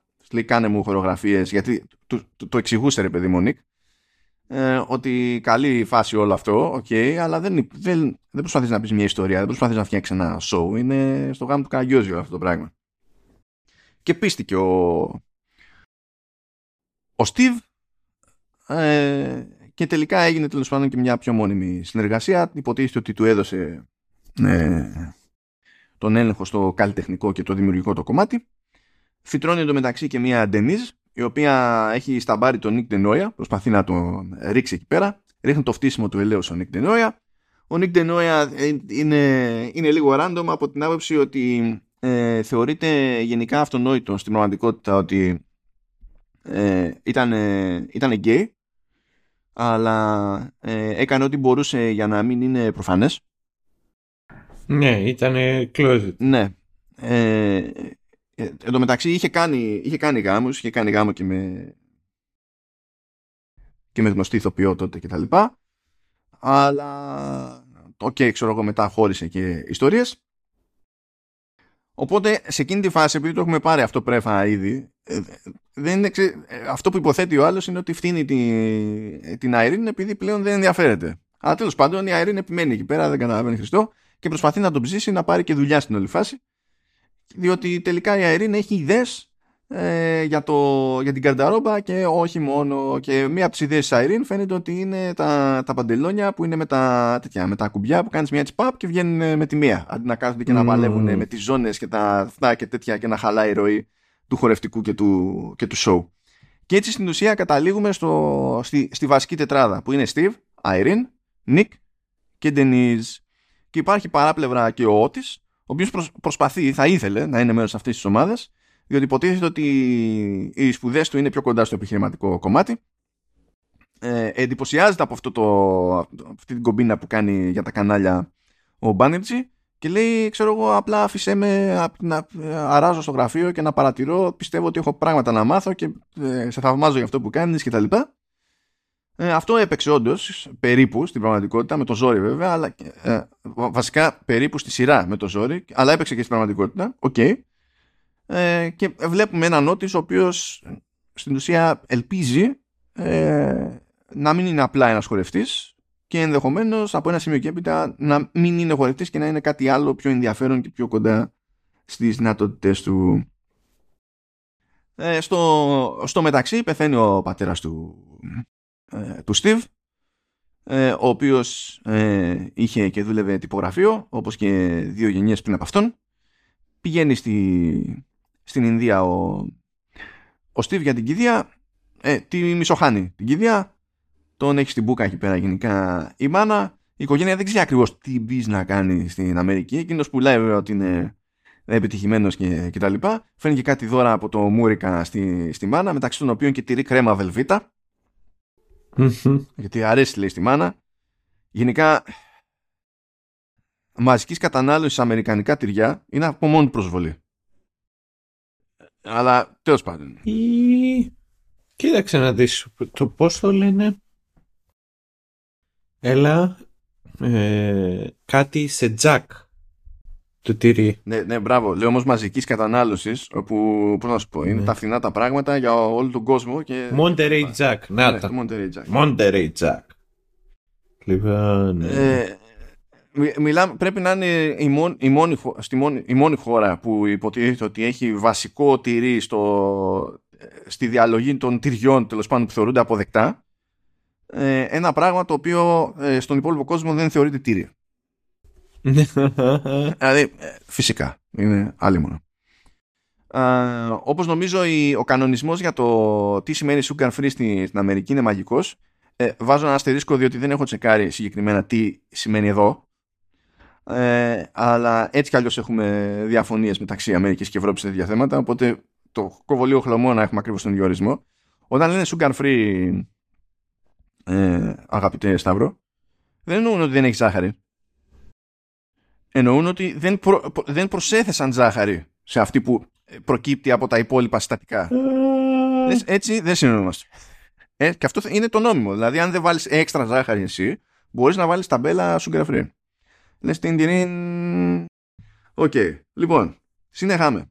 Ε, Πάντως να ξέρεις ότι ένας από τους λόγους για τους οποίους παίζει να το κάνουν. Ε, ε, ξέρεις, να το έκανε αυτό το αμερικανικό τυρί και τα λοιπά. Ε, υπάρχουν, υπάρχουν, ξέρεις, μερικές χώρες ότι υπάρχουν κάποια αμερικανικά προϊόντα τα οποία μπορείς να τα πάρεις και να τα βάλεις και να τα φας ε, τα οποία τα μόνα τους, ξέρεις, το ανεβάσουν ρε παιδί μου, το κάνουν πιο ενδιαφέρον, το κάνουν πιο δυνατό.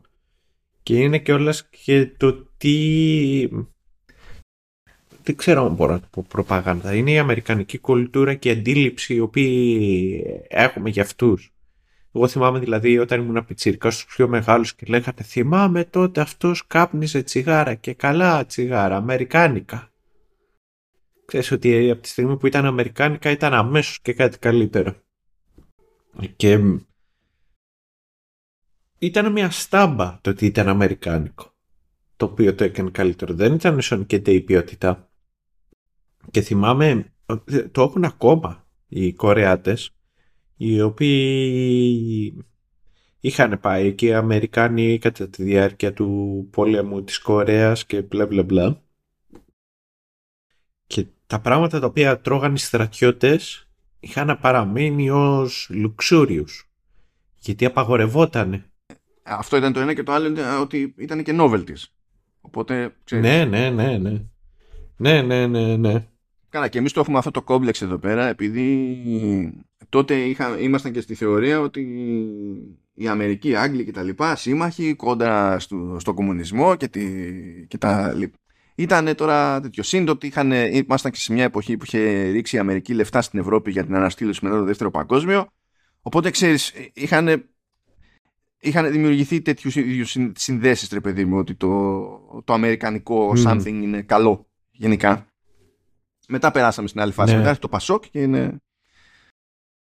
Και ξέρεις υπάρχει ένα στιού ουσιαστικά που υπάρχει στην Κορέα και θυμάμαι και το όνομα είναι Πουντάι Τσιγκάε. Ναι, βασικά τεχνικός, τεχνικός είναι Τζιγκέ στο τέλος και, το, ε, ε, και, και έτσι όπως το είπες το Μπουγκάι πρέπει να είναι Μπούγκε. Πρέπει να είναι, ε, δεν, δεν το ξέρω. Μπουντάε. Είναι, λέγεται Μπουντάε. Άρα θα είναι Μπουντέ γιατί το λένε λίγο... Το γράφουν. Γενικά το, το σύστημα της μεταγραφής στα, στα λατινικά των κορεατικών θεωρώ ότι υπάρχουν δύο συστήματα και τα δύο πρέπει να τα γράψουν μεθυσμένοι. Αλλά... okay, ναι. Λοιπόν, έχουν εκεί ένα στιού ουσιαστικά το οποίο, το, το οποίο είναι ξέρω εγώ military camp κάπως έτσι το mm. και φτιάχνουν τέλος πάντων εκεί ένα ζωμό και μέσα πετάνε είσαι έτοιμος; Για δώσε χαμ mm sausage, αλλά sausage το ξέρεις, το φραγκφούρτις. Spam, kimchi. Καλά, και άλλη μου. Ναι, gochujang. Ε, ναι. Baked beans. Τέλος πάντων. Απλά ε, επειδή ήταν και Άγγλοι, δεν ήταν μόνο Αμερικανοί, ήρθαν και Άγγλοι μαζί. Ναι, ναι, ναι, ναι. ναι. Χω, ε, τέτοια, ξέρεις, ή hot dog κάτι τέτοιο ε, αντζόβι μπρόθι κάτι τέτοιο ε, και είσαι έτοιμος από πάνω ε, τυρί του στυλ ε, ξέρεις αυτό του τόστ να σου πω, από όλα αυτά εννοείται ότι αυτό που με θίγει περισσότερο είναι το spam. Ειδικά δε όταν έχεις κάνει την κίνηση να έχεις βάλει ζαμπόν και λουκάνικο και λες τι του λείπει, spam. Ναι. Ενώ ξέρεις τα baked beans, αυτό το ζωμό, ξέρεις, λες τι είναι καλύτερο να το βάλω; Θα τα σπαγε να τα βάλω μέσα σε, σε αυτή τη σουπίτσα την οποία φτιάχνω. ναι, ναι, εντάξει. Τι, τι να γίνει. Είχε και την... Αυτό και θεωρούταν, ξέρεις, ντελίκαση. Ενώ είναι ο τρόπος με τον οποίο, τον οποίο το, το εμείς το αντιλαμβανόμαστε. Δηλαδή, για παράδειγμα, spam τώρα και όλα αυτά τα οποία βγαίνουν από κονσέρβα, ξέρεις, εμείς αμέσως θα έχουμε τζις κακό. Παπά, παπά, ποιος θα τα φάει όλα αυτά, αλλά it is what it is. Μα ε, τώρα... Mr. Meat. Εντάξει. ναι. Anyway, ε, επιστροφή. Γενικά τον έχει στην μπουκα η μάνα. Δεν δέχεται καν τα δώρα. Ξενερώνει από τη ζωή του. Εν τω μεταξύ, όσες μέρες είναι εκεί πέρα, προσπαθεί να παίρνει τηλέφωνα ε, Αμερική για να ακούει τι γίνεται τέλος πάντων και να μιλήσει και με την Αερίν που την έχει παντρευτεί πλέον. Αλλά δεν σηκώνει ποτέ κανένας τηλέφωνα. Η Αερίν από σπόντα παρτάρι που κανονικά δεν είναι party animal.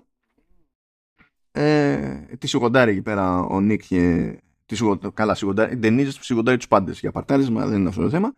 Αλλά έτσι είναι στη φάση που αισθάνεται ότι μένει εκτός ο, ο Steve Banerjee και ότι χάνει τον έλεγχο κάτι που του τη βαράει. Δεν, δεν, δεν τα σηκώνει αυτά ο Steve.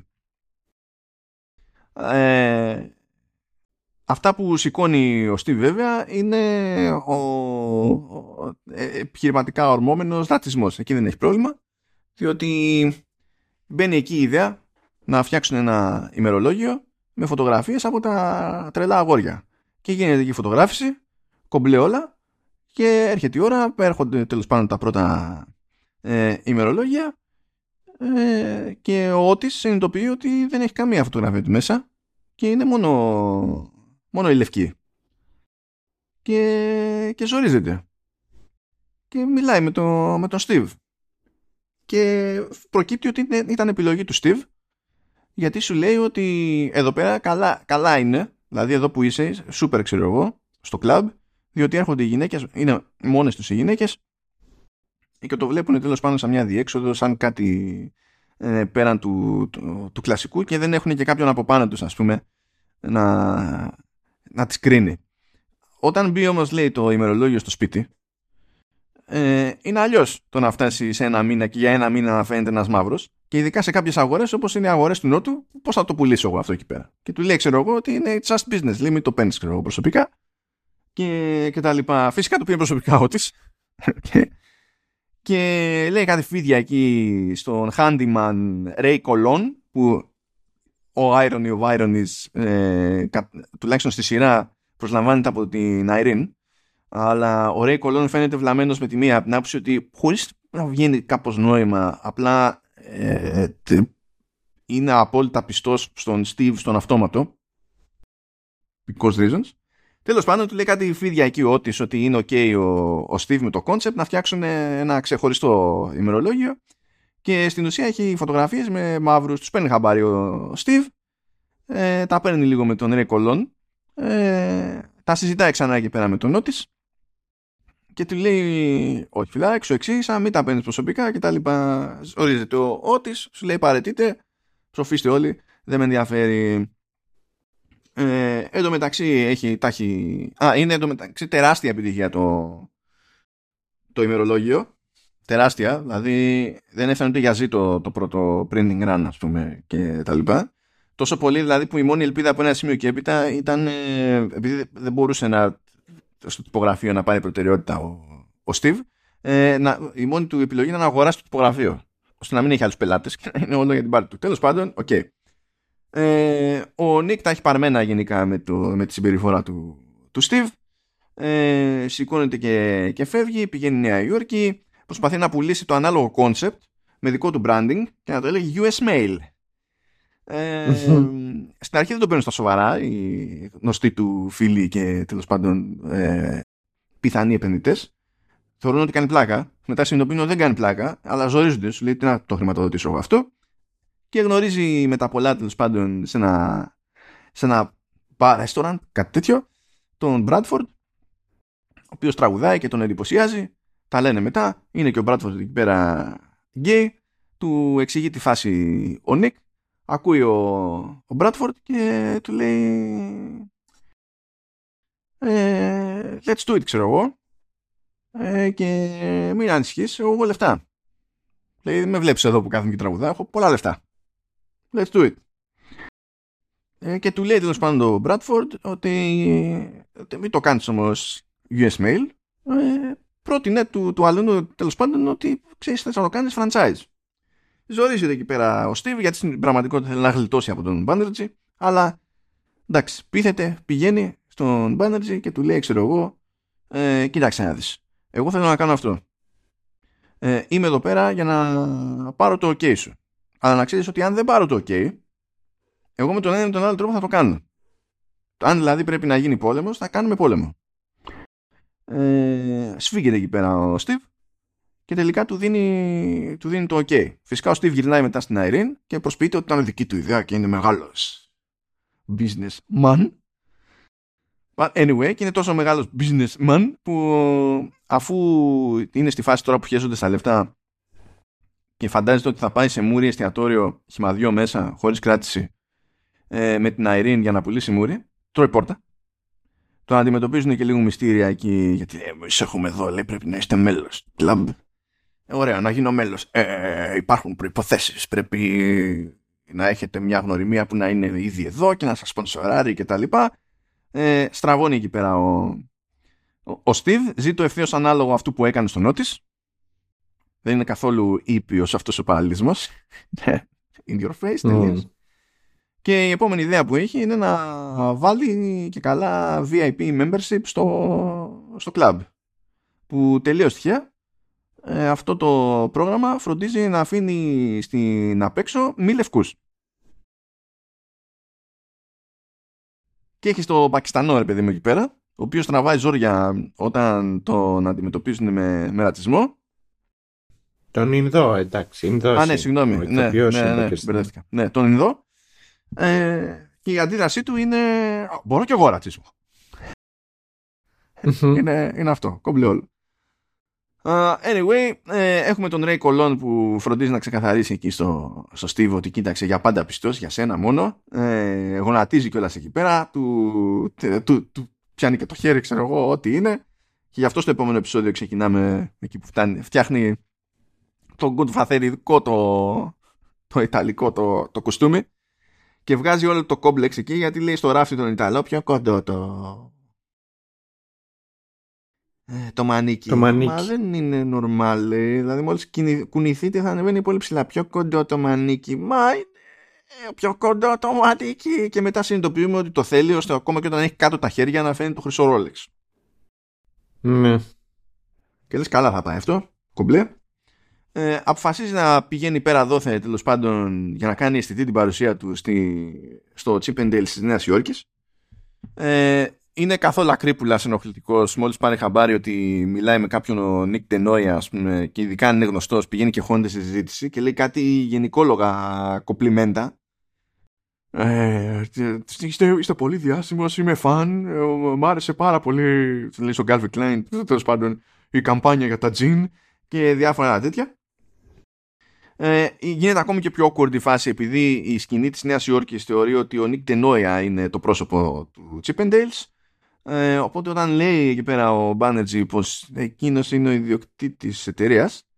Ε, σφίγγονται όλοι μαζί περισσότερο. Τέλος πάντων, ok, whatever. Και ε, τέλος πάντων, του δείχνει εντωμεταξύ κάθεται και παρακολουθεί το show για πρώτη φορά ο, ο Steve. Και είναι ένα show, είναι ένα νούμερο του πάντων, σαν χορογραφία και σαν concept που του είχε προτείνει ο Νίκ για το πρωτότυπο το club και το είχε απορρίψει τότε ο, ο Steve είχε μόλις γυρίσει από, τη, από την Ινδία και, τη, και την Κηδεία και ξέσπασε εκεί πέρα και θεώρησε ότι όλη η ιδέα ήταν ε, προσβλητική και κατάπτυστη και δεν ξέρω και εγώ τι και εκεί ήταν που στράβωσε τελείως το παιδί μου ο άλλος γιατί είχε κάνει μια ειδική προσπάθεια με την ταινή στο concept και το πιστεύανε πάρα πολύ και κάπως έτσι ξεκίνησε όλο το σπάσιμο και ήθελε να πάει Νέα Υόρκη κτλ. Και, και του λέει λοιπόν εδώ αυτό που είδες στο show είναι αυτό που, που λες ότι σ' άρεσε πάρα πολύ είναι αυτό που σου είχα προτείνει. Και ο Steve είναι in denial, λέει αποκλείεται. Δεν ήταν αυτό. όχι, ήταν αυτό. Λέει, αυτό ακριβώς εννοούσα. Αυτό ακριβώς εννοούσα. Ε, λέει, μα τότε λέει, δεν, ε, δεν είχες αυτόν τον ωραίο άντρα. Λέει, όχι, λέει, αυτόν ακριβώς είχα. Και ήταν, ξέρεις, ε, κάνω την οποιαδήποτε προσπάθεια μπορώ για να σου δείξω ότι δεν γίνεται εγώ να κάνω λάθος.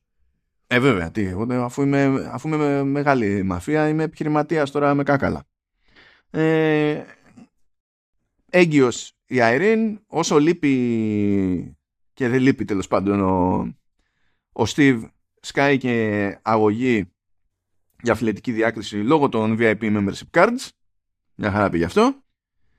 Uh, εν τω μεταξύ ο Νίκ ε, εγκαινιάζει γραφεία στη, στη Νέα Υόρκη. Είναι και στη φάση που ε, λέει και στην Τενίζ ότι κοίταξε να δεις το έχεις εκεί πέρα το, το πράγμα. Μπορώ να είμαι πιο off.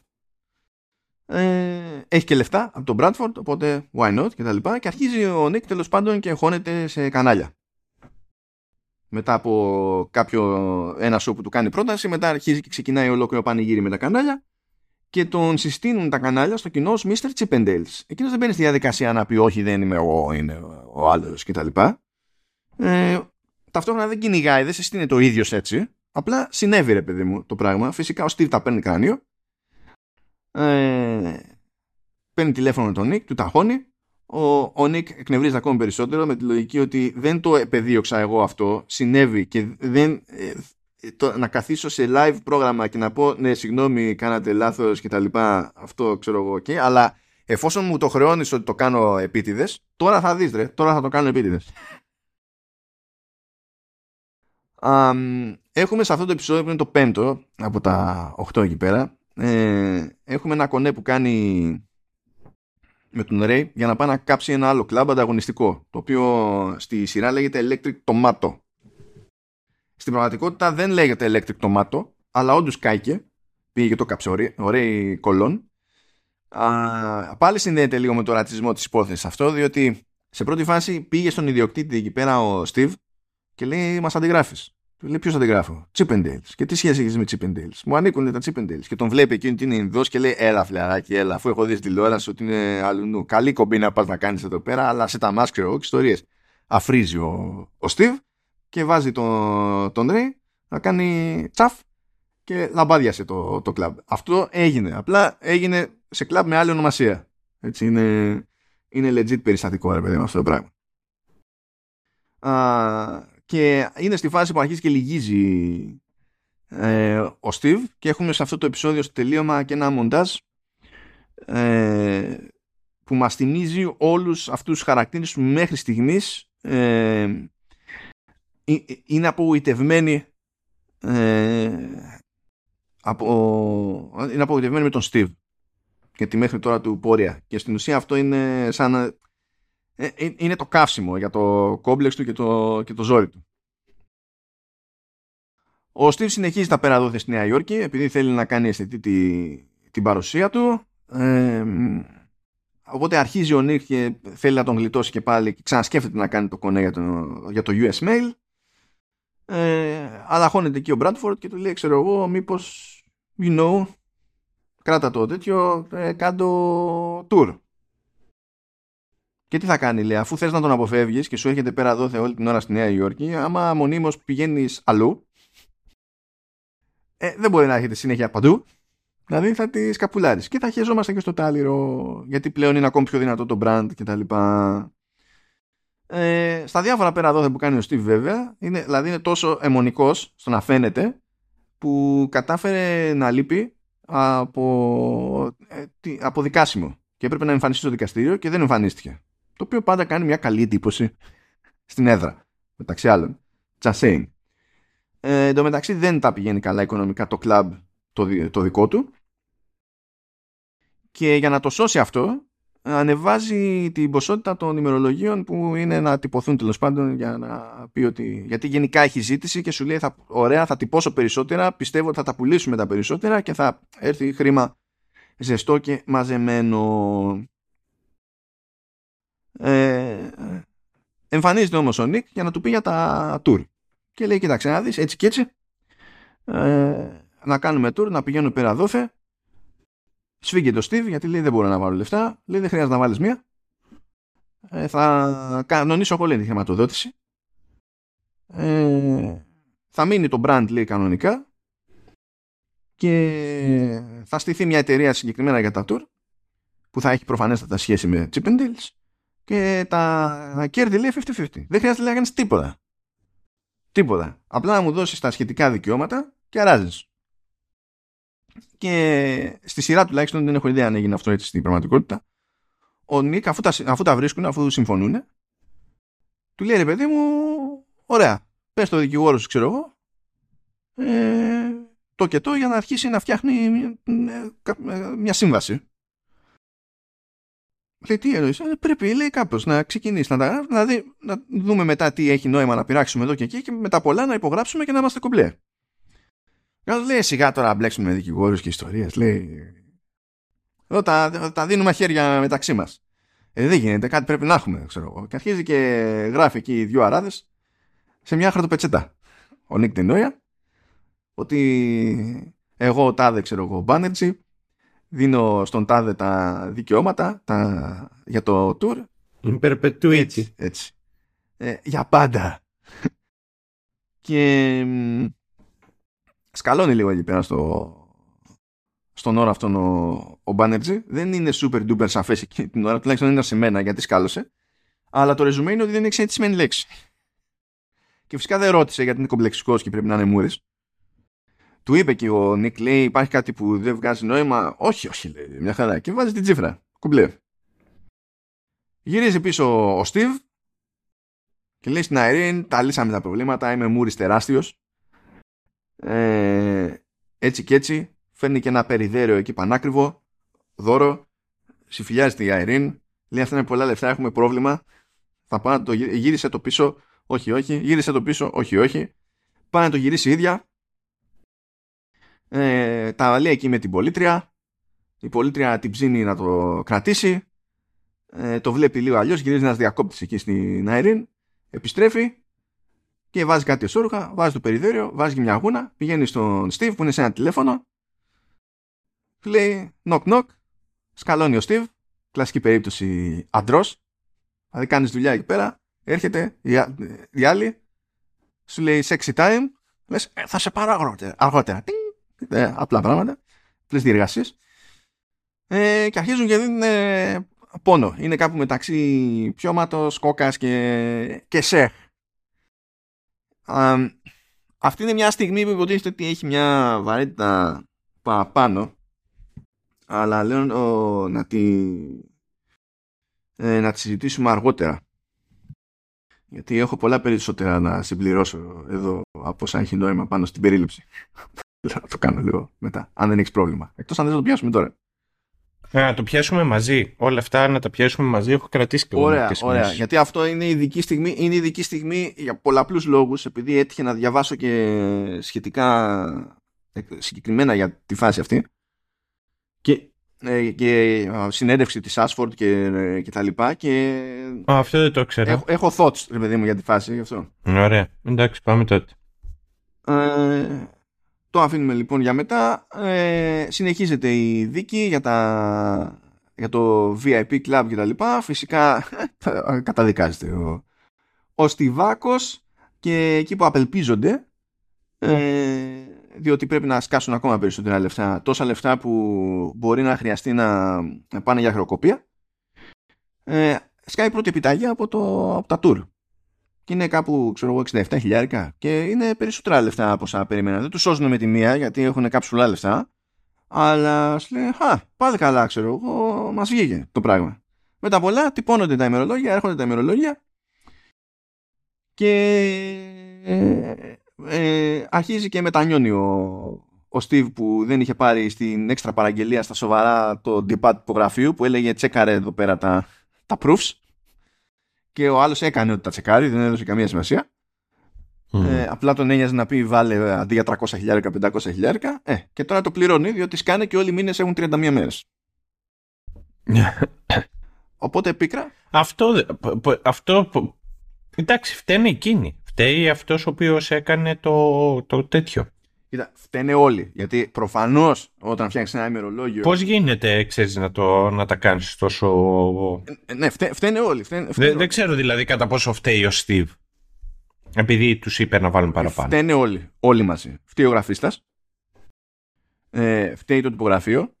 Και φταίει και ο ίδιος, γιατί υποτίθεται ότι σε κάθε περίπτωση έχεις ένα περιθώριο να το σώσεις αυτό το πράγμα. Και αυτό είναι τόσο, ξε... τόσο προφανές πρόβλημα που κάθε κάθε πλευρά που αποτυγχάνει δεν γίνεται να μην έχει μερίδιο στην ευθύνη. Γιατί είναι γελίο αυτό το πράγμα. Είναι, είναι, είναι, είναι απλά γελίο. Διότι δεν δίνει super duper λεπτομέρεια από ποια άποψη. Ξέρεις, δεν μπορείς να πεις ότι ο γραφίστας μπορεί να έφτιαξε μία φορά ξέρω εγώ, ένα πρότυπο πάρε εδώ ένα δείγμα και κάνανε τσιπιά και αντί να του πούνε φτιάχτα όλα ξέρω εγώ να πήγανε και να βάλανε τις 31 μέρες και να είναι και οι ίδιες μέρες ξέρεις και καλά να μην διαφέρει το τι μέρα είναι κάθε μήνα 15 και απλά να το κάνανε το αντίστοιχο του copy-paste. Ε, που εκεί πέρα, αν έγινε έτσι, που δεν το ξέρουμε, είναι ακόμη μεγαλύτερη ευθύνη του τυπογραφείου.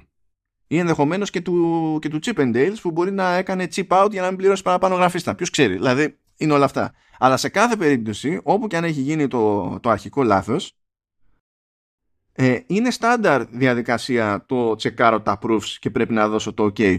Δηλαδή, αυτά στο έντυπο κανονικά ακόμα και όταν πρόλαβα εγώ τα έντυπα, δεν ήταν απλά πάρε τα proofs και κόψε κίνηση και πες μου αν είναι εντάξει. Ε, για να είναι ξεκάθαρο ποιος έχει την τελική ευθύνη, έπρεπε να υπογράφεις και, και, και κάθε φίλο ξεχωριστά.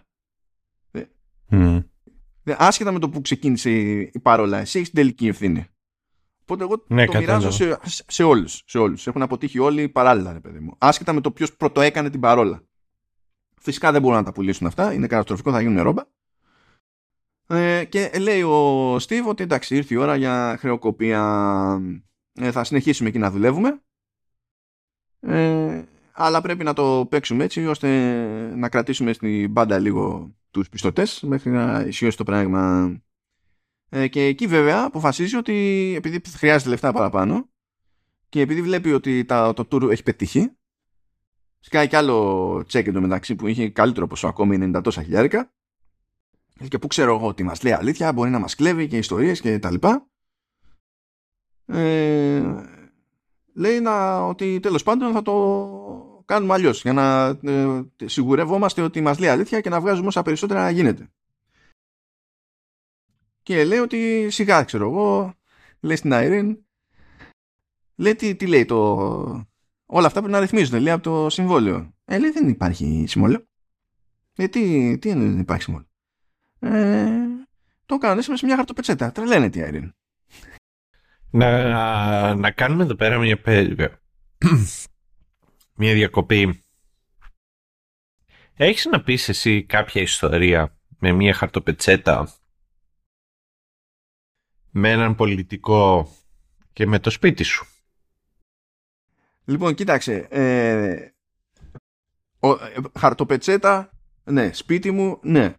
Τώρα, κατά πόσο στέκει ο όρος πολιτικός, δεν ξέρω. Έλα, έλα.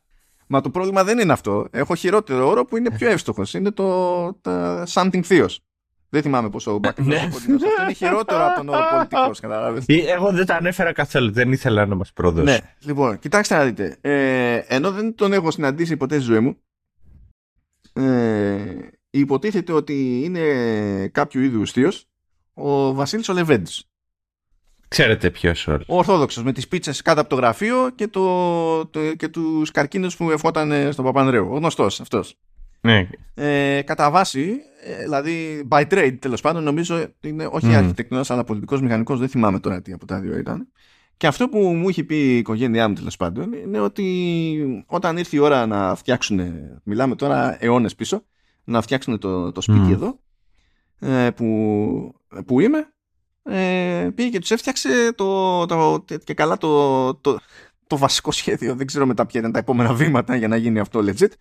Ε, τους το κανόνισε σε χαρτόπετσέτα και τους το έδωσε. Και αυτή ήταν η συνεισφορά του. Και να το πει αυτό και σε αυτό βασίστηκε η, η, η όλη φάση. Και η πλάκα είναι ότι έχει και τσαχπινιά. Επειδή εδώ που είμαστε το, το έδαφος από κάτω είναι χώμα. Ε, σε βάθος, δηλαδή δεν έχει πέτρα πέτρα ξέρω εγώ. Άμα πεις ότι έρχεται κάποιο είδους κατακλυσμός και χαλαρώσουν όλα, φεύγουν όλα. Κλείσει όλο το ναι, ναι. Έχω θα πάει τέτοιο. Ε, για να μην φύγει το σπίτι κομμάτι-κομμάτι, έχει κάνει μια τσαχπινιά εκεί στα θεμέλια που τέλος πάντων τα... κάποιες κολόνες και τέτοια στο έδαφος καμπυλώνουν και συνδέονται στο κάτω μέρος, ώστε άμα είναι να φύγει, να φύγει όλο μαζί και να πάμε βόλτα. είναι όλο. Είναι όλο Ε, σιγάρι. ε, ε, ε, ε, καλά, τι να, πω, τι να σου πω. ε, Ξέρεις, το έχει προνοήσει τουλάχιστον. Ναι, γι' αυτό λέω, έκανε, έκανε τσαχπινιά. Έκανε τσαχπινιά. Δηλαδή από αυτή την ιστορία τον έχω εκτιμήσει πολύ περισσότερο από όλα τα υπόλοιπα δείγματα που έχω από τότε. Ε, γιατί από τα άλλα δείγματα που έχω ήταν φάση ε, για να δείχνει ότι είμαι άνθρωπος του λαού κυκλοφορώ με, με Datsun αλλά έχω φροντίσει μέσα να έχει δερμάτινα καθίσματα ξύλα κερασιάς και τα λοιπά. Είναι το πιο high class Datsun που υπήρξε στο σύμπαν και τέτοια είναι, είναι ιστορίες ωραίες. Anyway. Ε, βέβαια έτσι η, πετσέτα, το, η χαρτοπετσέτα εδώ στο welcome to Chip and Dale ήταν πιο δεσμευτική. Δηλαδή ο Λεβέντης έδωσε το, το σχέδιο σαν χαρτοπετσέτα. Δεν υπήρχε υποχρέωση να το φάμε. Άσχετο ότι το φάγαμε. Ε, εδώ όμως υπήρχε υποχρέωση γιατί είναι κάτι γραπτό και βάλανε και οι δύο τζίφρα. Κάτι που δεν είχε συλλάβει ο Steve ότι αυτό είναι δεσμευτικό και γι' αυτό φλιπάρει η, η Irene. Λέει δεν μπορούμε να κάνουμε τίποτα. και ακούει μετά και το in perpetuity και τρελαίνεται. Λέει δεν μπορείς να κάνεις τίποτα τίποτα όμως. Ποτέ. Ever. Ε, εν τω μεταξύ με τις δίκες, τις ροκοπίες, τις μανούρες και τα λοιπά τέλος πάντων παίρνει χαμπάρι με τα πολλά η μάνα του στην Ινδία τι δουλειά κάνει και το παίρνει τηλέφωνο και το ταχώνει. Και εκεί τον βλέπουμε ότι πάει, βασικά πάει να το ταχώσει και να πει τις στάνταρ τη ατάκες, ας πούμε, ντροπή στην οικογένεια, ιστορίες, ξεφτιλία κτλ. Και, και δεν την αφήνει να τα πει, αλλά τα λέει ο ίδιος του στυλ. Ξέρω ακριβώς τι θα πεις, θα τα πω εγώ για να μην κουράζεσαι, ξέρω εγώ. Αλλά τον πονάει, ρε παιδί μου, το πράγμα. Τραβάει ζόρια. Και η γενικότερη αντίδραση σε όλη αυτή τη σαπίλα του Steve είναι, είναι όρημη. Πηγαίνει και ξεκινάει ειδικά του tour. Δηλαδή έχει υπογράψει ότι τα δικαιώματα για το touring του, του Chip and Dale's brand ανήκουν αλλού και ο Steve λέει δεν με ενδιαφέρει, θα ξεκινήσω δικό μου tour. Φυσικά ο Nick τρελαίνεται.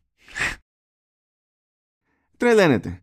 Ε, ο Steve έχει ξεφύγει, είναι χαπακωμένος τέλος πάντων στα πιώματα κτλ. Ό,τι και να πάει στραβά δεν αναλαμβάνει ευθύνη. Ε, αγνοεί κανονισμούς, υπερφορτώνει venues, ε, του, του, τους, μαζεύουν οι αρχές ε, ποτέ δεν φταίει αυτός. Ποτέ. Τα πράγματα είναι τόσο χάλια που, πρέπει, που παίζει να χρειαστεί να, πληρώσουν, να πουλήσουν το, το, την σπιταρόνα που έχουν εκεί πέρα. Ε, και η απάντηση του Steve στην Irene για όλα αυτά είναι ότι I'm capable, I'm capable. Κάνε ένα κόμπλεξ. Κάνε ένα δεν είναι ok ε, κάνει άλλη μία παραβίαση. Ε, το, των κανόνων ασφαλείας. Ε, γίνεται χαμός, έρχεται η πυροσβεστική του κλείνει και το κλαμπ. Του παίρνει την άδεια. Λες εντάξει μπράβο.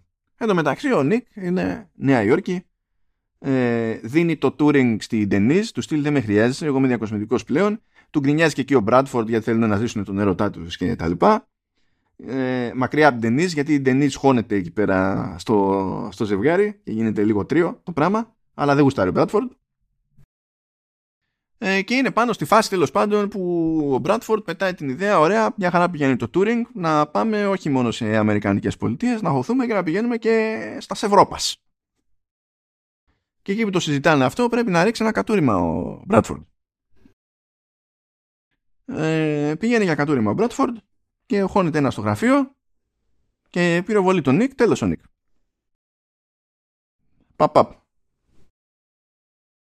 Ε, ε, έρχονται τα νέα υποτίθεται δηλαδή γυρίζει σπίτι μια μέρα ο Στίβ και του λέει η Αιρήν συγκλονισμένη ε, δολοφονήθηκε ο Στίβ ε, ο, ο Στίβ δεν είναι άξιος να κρύψει ότι μάλλον κάτι ξέρει από την όλη φάση. Έρχεται και η Ντενίζα απ' έξω μεθυσμένη τύφλα και ουρλιάζει και τον λέει δολοφόνο κτλ.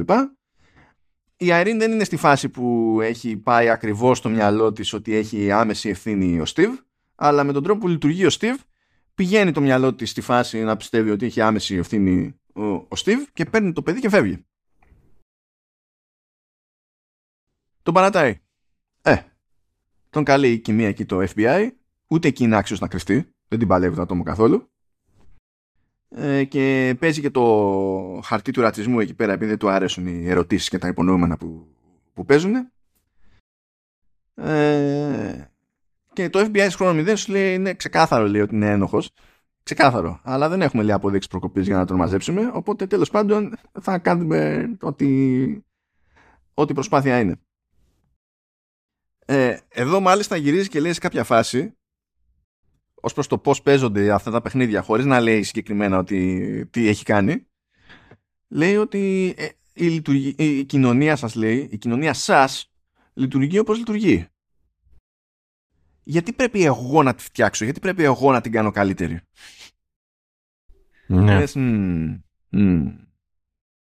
λάθος, λάθος μαθήματα ε, και όσο τρέχει η έρευνα περνάνε πέντε χρόνια και εμένα μου άρεσε και όλες εκεί στη συγκεκριμένη σκηνή που κιόλας που αρχίζει και μιλάει για πρώτη φορά και ο ίδιος για το ξέρεις, για το πώς ένιωσε ρατσισμό και είναι η πρώτη φορά κιόλας που αναφέρει στον εαυτό του τη λέξη immigrant.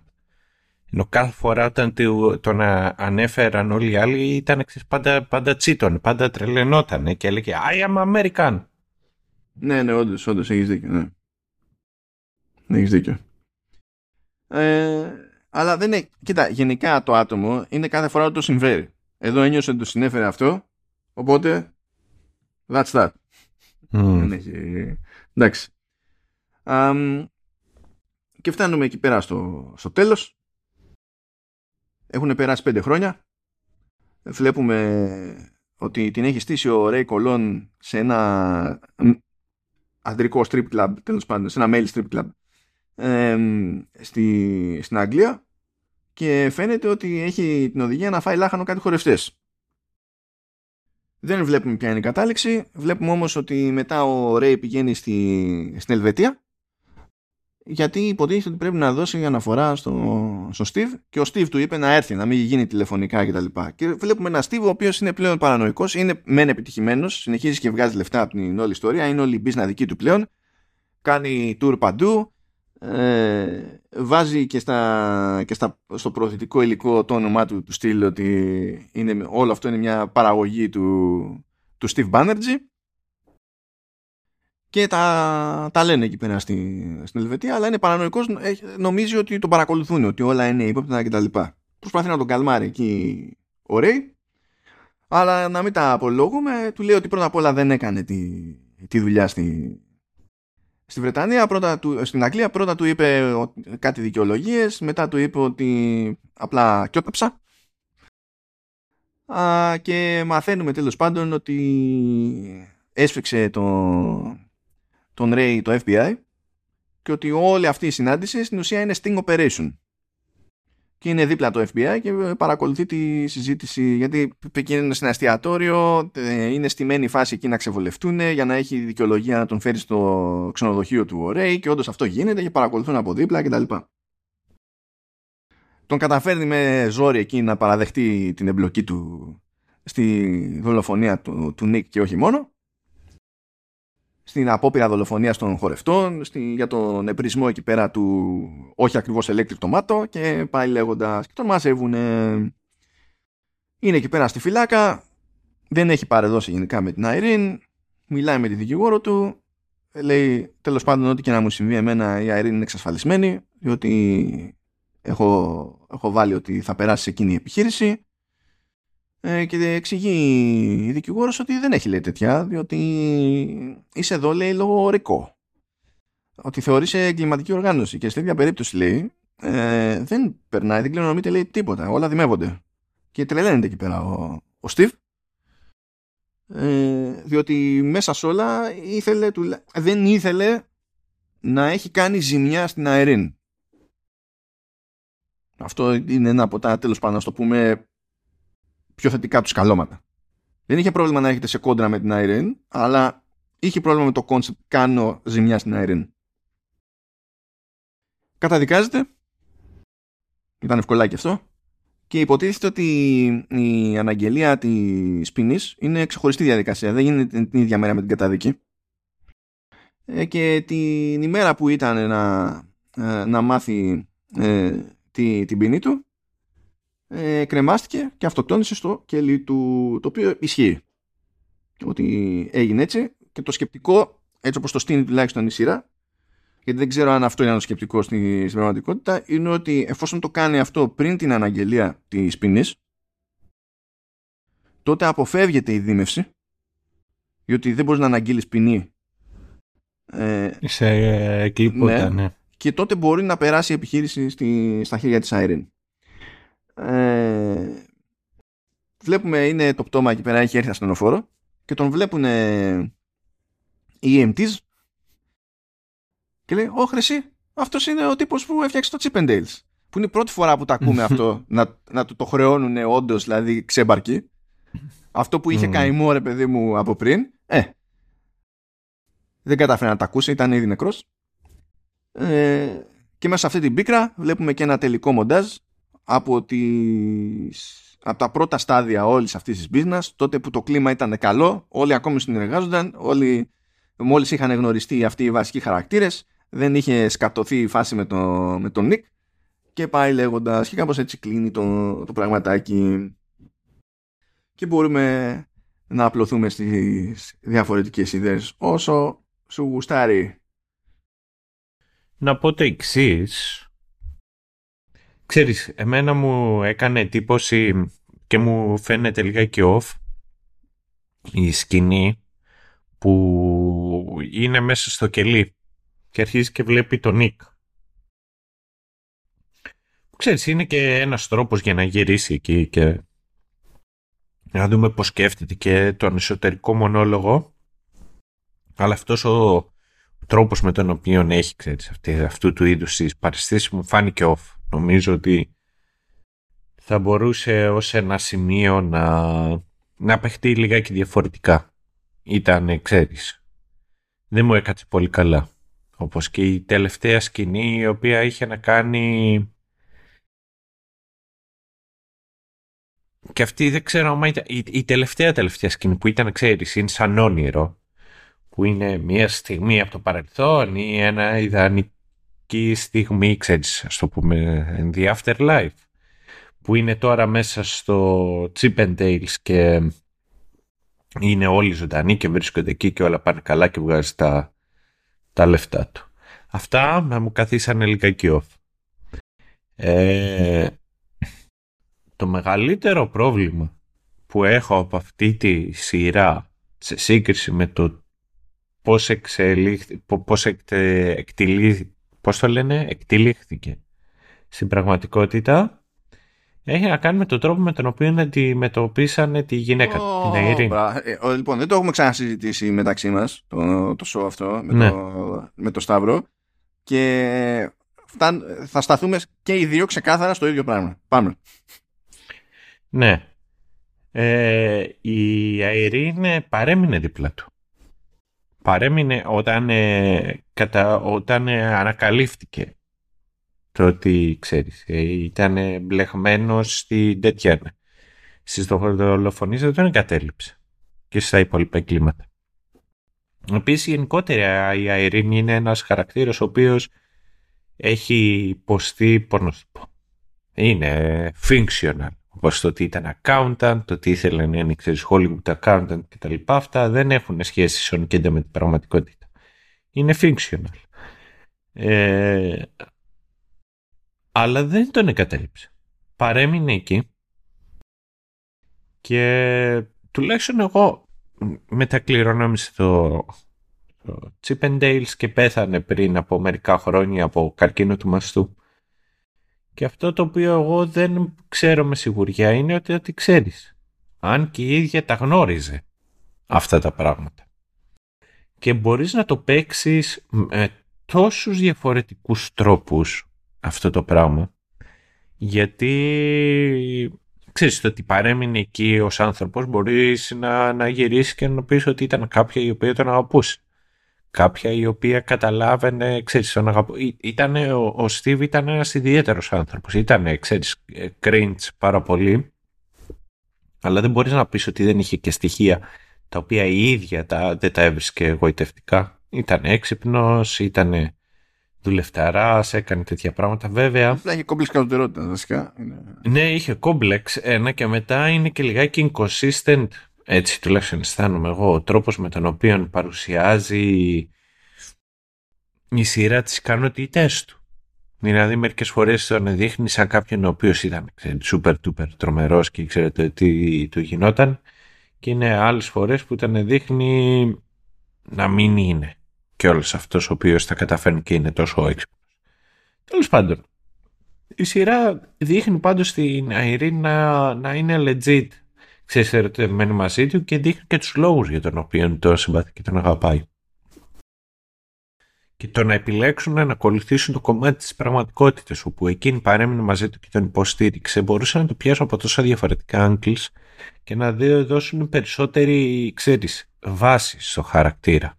Είτε να γυρίσουν και να πούνε ότι παρέμεινε εκεί μαζί του για το καλό της οικογένειας, είτε επειδή συνέχισε να τον αγαπάει, είτε επειδή ξέρω εγώ συνειδητοποιούσε τις ανάγκες τις οποίες χρειαζόταν να κάνει. Έχει μια τάκα πιο πριν, σε προηγούμενα επεισόδια, που γυρίζει και λέει ότι the shady things that you have to do. Ναι, ναι και, και αυτό θα το μνημονεύσω με τη σειρά μου, σε περιμένω.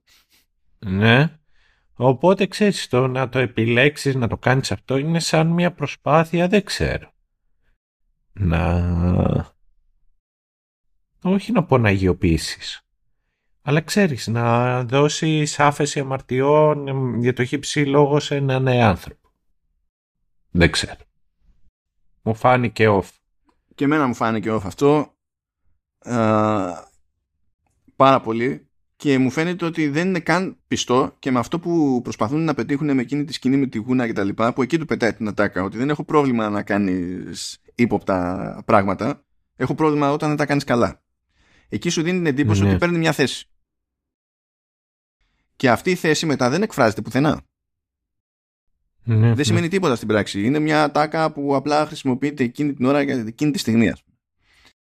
Α, και ε, ύστερα όντως, όπως είπες, κάνουν γαργάρα το ότι δεν τον παράτησε και ίσα ίσα έκανε και έκανε συνειδητή προσπάθεια να του μαζέψει τέλος πάντων ό,τι ελαφρυντικό γινόταν ώστε να καταλήξει ναι, ναι. με ελαφρύτερη ποινή να, να γλιτώσει δεν υπήρχε περίπτωση, αλλά τουλάχιστον προσπάθησε να κάνει ό,τι περνούσε από το χέρι της για να τον βοηθήσει και να πέσει όσο στα πιο μαλακά γινόταν. Όταν έχεις κάνει την προσπάθεια που μου τη δείχνεις με αυτή την ατάκα, το ότι δεν έχω πρόβλημα με αυτό, αλλά έχω πρόβλημα όταν το κάνεις χάλια, και ύστερα ε, να κάνεις όλη τη συνέχεια γαργάρα, πρώτα απ' όλα είσαι ασυνεπής στον ίδιο στον εαυτό στη, στη διαχείριση. Άσε το την ασυνέπεια με την πραγματικότητα. Γιατί έτσι κι αλλιώς δεν είναι ότι η σειρά προσπαθεί ανά πάσα ώρα και στιγμή να ταυτίζεται με το πραγματικό το κομμάτι. Ειδικά, ας πούμε, στην περίπτωση του Bradford, το Bradford υποτίθεται ότι ε, αντλεί πολύ έτσι χαλαρά στοιχεία από έναν τύπο, ο οποίος νομίζω ήταν ατζέντης ε, και είχε γραφεία στον ίδιο όροφο με τα γραφεία του, του Νίκ Νενόια. Ήταν γνωστοί μεταξύ τους. Λέγεται ότι ήταν κυρωτευμένοι αλλά ε, μέχρι εκεί. Δεν είναι ε, δηλαδή αυτό που βλέπουμε με τον Bradford ότι συναντήθηκαν κάπου έγινε κονέ, ξεκίνησε σχέση ήταν λεφτά, τον στήριξε στην όλη φάση και δεν ξέρω και εγώ τι. Ισχύει όμως ότι το φάση ότι κάπου είχαν μια συζήτηση ήρθε η ώρα και πήγε τουαλέτα ο, ο Will Mott. Ε, και γυρνώντας από, τη, από την τουαλέτα το πήρε χαμπάρι. Δηλαδή είναι λίγο all over the place. αυτό δεν το λέμε για πρόβλημα, το, γιατί το ζήτημα είναι σε κάθε περίπτωση με τις αλλαγές που κάνεις θες να πετύχεις. Και το να έχεις μια κάποια σχέση στο, με τον Nick Tenoya ε, αυγατίζει το μέτωπο του Nick Tenoya όταν σπάνε ε, ε, η σχέση με τον Steve και έχεις να παίξεις σε δύο μπάντες το πώς εξελίσσονται τα πράγματα. Αυτό το καταλαβαίνω. Τι πετυχαίνεις όμως με, το, με τη γαργάρα περί Irene. Δεν ξέρω τι πετυχαίνεις. Εμένα ίσα ίσα που θα με ενδιαφέρει αυτό το πράγμα γιατί το μετά από την ατάκα ότι δεν με νοιάζει αν κάνεις απαταιωνιές στην ουσία αρκεί να είσαι cool σε αυτό αυτό υπονοεί μια πολυπλοκότητα στη, στη σχέση που δεν είναι ανάξια εξερεύνησης. Αυτό που με τσάντισε ναι, περισσότερο ναι, ναι, ναι, ήταν που πέτυχα μια συνέντευξη για αυτό το ζήτημα, ένα άρθρο δεν θυμάμαι τώρα σε ποιο έντυπο, αλλά ήταν μεγάλο έντυπο, πώς να σου πω, δεν ήταν περιφερειακό και είχε συνέντευξη με την Άσφορντ. Θα μου πεις, άμα ήταν περιφερειακό, θα ήταν πιο δύσκολο να έχεις συνέντευξη με την Άσφορντ. Και μιλάνε συγκεκριμένα για αυτή τη σκηνή. Και πραγματικά εκνευρίστηκα. Γιατί; Γιατί ε, και καλά ε, βασι, ε, είπαν, ε, ασχολήθηκαν με το, με το τι συμβολίζει αυτή η σκηνή και πιάνουν τώρα το concept ότι εκείνη την περίοδο ε, που οι γυναίκες ήταν γενικά πιο υπό και σε επιχειρήσεις και στα πάντα όλα κτλ. Ε, με το να του λέει αυτή την ατάκα και με το να πηγαίνει και να χρησιμοποιεί τη θηλυκότητά της για να του τραβήξει την προσοχή και να τον φέρει στα νερά της κτλ. Ε, στην ουσία χρησιμοποιεί αυτό που η υπόλοιπη κοινωνία θεωρεί αδυναμία υπέρ της και ενδυναμώνει. Τι είναι αυτό; Ναι, αυτό είναι μπαρού. Τι είναι αυτό; Είναι, αυτό είναι, ξέρεις, ε, μια πονηρή ε, πι, ξέρεις, κάτι το οποίο θα σκεφτόταν marketing με PR και HR. Αυτό είναι κόμπλεξ το κόμπλεξ, έτσι. Αυτό είναι επειδή ναι, ναι, ναι. Ε, ε, είναι εκεί κάποιος σε όλη αυτή την αλυσίδα ε, πολιτικά ορμόμενος, πιστεύω, θεωρία δική μου, δεν έχω info προφανώς, έχει ξεφύγει τόσο πολύ στο TST φεμινισμός που θεωρεί το ότι γίνεται ε, κονέ εκεί πέρα με σεξ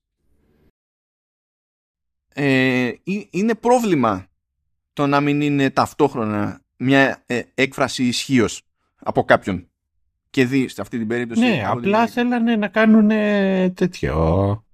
Μια σκηνή σεξ. Γιατί δεν το λένε έτσι όπως είναι. Δεν, δεν μπορώ να καταλάβω. Πρέπει να φτιάξει μια θεωρία εκεί πέρα που να είναι στο γάμο του Καγκιόζη. Λες τώρα, λες, και καθώς βλέπουμε εμείς τη σειρά, άμα δεν είχε αυτή τη φάση και αυτή τη θεωρία που είναι στο γάμο του Καραγκιόζη από πίσω, εμείς θα μέναμε με την εντύπωση ότι ο Μπάνερτζι είναι γαμάτος χαρακτήρας και δεν είναι καθόλου προβληματικός και είναι τούμπάνος. Ή θα μέναμε με την εντύπωση ότι η Αιρήν είναι αδύναμη, που την έχουμε δει ήδη κάποιες φορές μέχρι τότε ναι. να ισιώνει τον, τον Μπάνερτζι, να τον καλμάρει όταν πάει να κάνει μία μπαρούφα ακόμη, να, το, να του αλλάζει τη γνώμη για κάτι στο οποίο έχει στραβώσει. Έχουμε δει ότι έχει επιρροή στην πράξη. Το έχει κάνει αυτό η σειρά. Το έχει πετύχει ήδη. Ναι, ναι μέχρι εκείνο το σημείο. Και όταν διάβασα αυτή την εξήγηση, τρελάθηκα. Τρελάθηκα. Διότι αναγκαστικά πρέπει να την πάρω σοβαρά αυτή την εξήγηση, γιατί είναι και εξήγηση της Άσφορντ. Ναι. Ε, τι άλλο ήθελα να πω; Πάνω σε αυτό που εμένα με άφησε, ξέρεις, αρκετά off, είναι το ότι ρε παιδί μου θα, θα σε πάω λιγάκι πιο πίσω. Θα, θα είχε και όλες και ενδιαφέρον και το άλλο, το ότι ξέρεις προσπαθούσε να τον σώσει και ότι μπορεί προς το τε... Πώς να σου πω. Ο Στίβο σε ένα σημείο θυσίασε τη ζωή του για τη γυναίκα του και για τα παιδιά του. Ξέρεις, ώστε να παραμείνει η εταιρεία. αν όντως ήταν αυτό το κίνητρο, γιατί στην πραγματικότητα δεν ξέρω ποιο είναι το σκεπτικό. Αν ήταν αυτό το σκεπτικό όντως. Ναι, μπορεί ε, απλά να μην να ήταν αποτροπή. Ναι, στο πλαίσιο της σειράς, όντως, ε, δηλαδή αυτό που περνάει σαν μήνυμα ναι. ήταν ότι αυτό ήταν το σκεπτικό. Ε, κράτα το. Βάλ το μέσα και αυτό ξέρεις, ε, έχει πολύ πολύ ενδιαφέρον όλο αυτό το πράγμα. Το πιο απλό το οποίο μπορείς να δείξεις με αυτόν τον τρόπο είναι το εξής το ότι μέχρι να πας ε, σε Lady Macbeth και να βάλεις ότι η γυναίκα του του είπε αυτοκτόνα ώστε ξέρεις να παραμείνουν όλα αυτά τα πράγματα σε εκείνους. Ακόμα και αυτό θα έχει περισσότερο ενδιαφέρον. Το ότι ξέρεις επιλέξανε να μην αλλά ξέρεις, έτσι όπως το έθεσε μπορεί να πάνε «Α, θα φαίνεται, δεν θα φαίνεται strong female» or whatever. Ποιος ξέρει. Ναι, ναι. Ε, εμένα αυτό ήταν το μεγαλύτερο μου ζόρι. Ναι. Το δεύτερο μου ζόρι το οποίο είχα είναι λιγάκι το story με το Notice. Το οποίο το βρήκα. Πολύ ενδιαφέρον το story. Μου άρεσε ο τρόπος με τον οποίο ε, ε, αντικατοπτρίζει το ρετσισμό τον οποίο δέχεται ο ίδιος ο Steve αλλά δεν διστάζει να το κάνει σε άλλους και δει στον ε, Otis και απλά μια μέρα χι... πήγε να πάρει τσιγάρα και δεν γύρισε ποτέ. Αυτό. Είναι σαν να, σαν, ξέρεις, σαν να τα παράτησε όλα. Αυτό δεν, δεν τίποτα άλλο. Δεν, δεν, Ο δεν ξέρω. χαρακτήρας στην πραγματικότητα έκανε τελικά δική του business. Πάντως. Θα μπορούσαν έστω, ξέρεις, για να πούνε ότι το κλείνω αυτό, ότι κάνει ένα κύκλο τουλάχιστον, ξέρεις, να το Έστω και μια ναι, απλή ναι. αναφορά, ρε παιδί μου. Δεν θα χρειαζόταν να κάνουν έξτρα γύρισμα καν, ας πούμε. Πες. Ε, ναι, γιατί και αυτή η περίπτωση και αυτή η περίπτωση είχε ενδιαφέρον. Ε, και νομίζω έγινε περίεργος ε, δόθηκε πολύ χώρος στο όλο το κονέ εκεί μεταξύ Νίκ, Μπράτφορντ και Αϊρίν. Καταλαβαίνω γιατί έγινε, ε, δόθηκε χρόνος στο Νίκ Μπράτφορντ αλλά αυτή η φάση με την Άιριν, ε, την Άιριν, συγγνώμη, συγγνώμη, όχι Άιριν, Ντενίς, Ναι, ναι. Ήταν, δηλαδή, ε, ε, έχασε πολύ γρήγορα τη χρησιμότητα σε επίπεδο αφήγησης, ας πούμε. Δεν είμαι σούπερ σίγουρος για το τι σκεφτόντουσαν σε αυτή την, την περίπτωση. Που, εντάξει, ξέρω δεν, δεν, δεν έχω κάτι με την Juliette Lewis, δεν είναι αυτό το point, αλλά δεν έβλεπα ποιο ήταν το... Δηλαδή, και αυτό με το ξέσπασμα στο τέλος, και η ζήλια με το που ζήλευε τον Bradford και δεν ήθελε να μείνει στην απέξω, το ότι δείχνει ότι ήταν ερωτευμένη με τον Nick Denoy από την αρχή κτλ. Λες, ωραία όλα αυτά, αλλά δεν βλέπω εφόσον μπαίνει στη διαδικασία και τα σκαρφίζεσαι, στο πλαίσιο της σειράς ας πούμε, δεν βλέπω γιατί, γιατί δαπανήθηκε συγκεκριμένη ενέργεια στο, σε αυτό. Ας πούμε. Ενώ θα μπορούσε να έχει ε, μπει στο κομμάτι της Irene περισσότερο. Α, πριν το ξεχάσω, επειδή αυτό είναι από τα πρώτα πράγματα που είπες, ε, έχω μια μικρή, όχι έντονη διαφωνία στο, στην, στο αρχικό σου σχόλιο που έλεγες ε, ότι υπάρχει μια συνέπεια στο πώς αποδίδεται ε, η επιχειρηματικότητα ας πούμε, του, του Steve. Ναι. Εμένα μου έμεινε η εντύπωση ότι αυτό το πάνω κάτω ε, ήταν ακριβώς το πρόβλημα του Steve και το πρόβλημα που ενδεχομένως στην πραγματικότητα τον οδήγησε στο όταν έχει κάποιο ζήτημα να μην τον ενδιαφέρει προς θα το λύσει, να τον νοιάζει μόνο να το λύσει.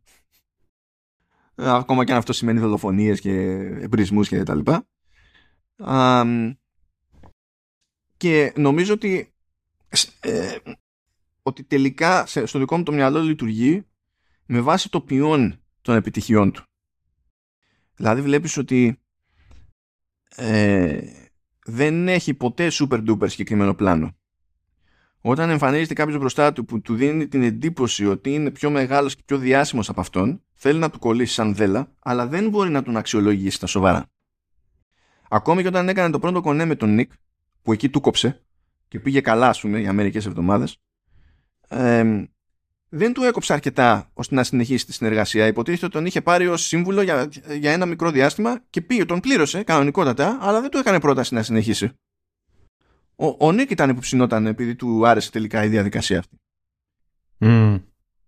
Ε, και καλά φοβερή στιγμή ήταν εκείνη η κομπίνα που έκανε με τα, με τα media. Ενώ οι επιτυχίες που είχε ο Νίκ από τη δική του την πλευρά ήταν επειδή είχε προϊστορία, επειδή είχε γνωριμίες και επειδή έκανε κινήσεις που βγάζανε νόημα. Ο άλλος ήταν πολύ πιο σπασμωδικός. Ήτανε τι μπορούμε να κάνουμε για να έχουμε το γρηγορότερο δυνατό θετικό αποτέλεσμα. Και αυτό είναι ένας εύκολος τρόπος να φτάσει στην καταστροφή με μία μισή στραβή. Και αυτό δεν μου δείχνει ότι πηγαίνει ε, κόντρα στον τρόπο με τον οποίο ήταν, ε, κατέληξε να έχει πετύχει ως μάνατζερ στο βενζινάδικο. Ε, εντάξει, ως μάνατζερ στο βενζινάδικο έχει να κάνει, ξέρεις, με τον τρόπο με τον οποίο διαχειριζόταν τα χρήματα. Αυτό ήταν, δεν ήταν κάτι άλλο. Του, τουλάχιστον εγώ αυτό νιώθω. Και με τον τρόπο που διαχειριζόταν τα λιγμένα. Ναι, ισχύει. Αλλά τέλος πάντων δεν είναι τώρα καμία συγκλονιστική διαφωνία από εγώ σε αυτό. Απλά εμένα μου κάτσε λίγο αλλιώς και είπα απλά να το αναφέρω. Ναι, ναι, ναι. Ε, that's it. Ε, ναι, εμένα μου, μου άρεσε όμως πολλές φορές ξέρεις οι παραλληλισμοί οι οποίοι έκανε και ξέρεις, αρκετοί από αυτούς ήταν και in your face, δηλαδή δεν μπορούσες να τους ε, να τους αγνοήσεις. Παρ' όλα αυτά ε, ε, έβρισκα και μια γοητεία στον τρόπο με τον οποίο παραλύριζε ε, τους δύο διαφορετικούς κόσμους πολλές φορές ή το τρόπο με τον οποίο οι χαρακτήρες αντιλαμβανόντουσαν τα πράγματα σε σύγκριση με την πραγματικότητα. Όπως είχε να κάνει το ότι Φερρυπίνς στο δεύτερο επεισόδιο εκεί όταν, ε, όταν ε, το πιάσαν ζεστά και ήρθε και ο Νίκ και έκανε τα, τα καινούργια τα show που ερχόντουσαν οι γυναίκες και φουντώνανε με όλο αυτό το πράγμα το οποίο γινόντουσαν αναχαντρώνανε που λέγανε και στο χωριό μου ε, ε, βλέπεις εκεί το Steve με την Irene να αναχαντρώνουν και αυτοί με την πλευρά τους με, με την προοπτική των χρημάτων. Εκεί που κάθονται και συζητάνε για τα ποτά και με τον πάγο και πώς να το βάλεις. Ξέρεις είναι ένα ήταν η, η, η Irene ήξερε πώς να του πάρει τύπους σαν, σαν το Steve. Δεν μπορείς να πεις ότι ήταν πλέια. Αλλά ε, όπως ήταν, ξέρεις, παραλληλισμός ήταν και όλας και η, όλη η φάση με το, με το ημερολόγιο. Και το έδειξε το, στο τρίτο επεισόδιο το πώς το έκανε με τον πατέρα του, πώς έμαθε τον κόσμο αυτό και να κάνει πράγματα με τον πατέρα του χωρίς ξέρεις, ναι, να είναι ο πατέρας του εκεί. Ναι, αλλά αυτό έδειξε, ξέρεις, ότι όταν τα πράγματα άρχισαν και πηγαίνανε καλά και η επιτυχία του προερχόταν από κάποιον άλλον, επέστρεψε στο base instinct του, σε αυτό το οποίο ήξερε, ο ίδιος πίστευε ότι ήξερε να κάνει. Και αυτό είχε να κάνει με τα ημερολόγια και έπιασε ημερολόγια, αλλά όπως δεν είχε την υπομονή, δεν επέλεξε, ήθελε ξέρεις μεγαλεία και τα λοιπά και βιάστηκε και σηκώθηκε και έφυγε από την Ινδία γιατί δεν ήθελε να συνεχίσει αυτή την παράδοση που είχε να κάνει με τα ημερολόγια στη Μπομπέι. Πώς είναι τώρα, Καλκούτα ονομάζεται Μπομπέι; Όχι, Βομβάι είναι, Βομβάι κανονικά. Απλά προ, προηγουμένως αντί για ε, όταν παίζανε οι Άγγλουρες ήταν αντί για Μπομπέι ήταν Μουμπάι. Ή, ή, το, ή, το, ή το ανάποδα. Έχω, και, ή το πανάποδα. Μπορεί να το πανάποδα.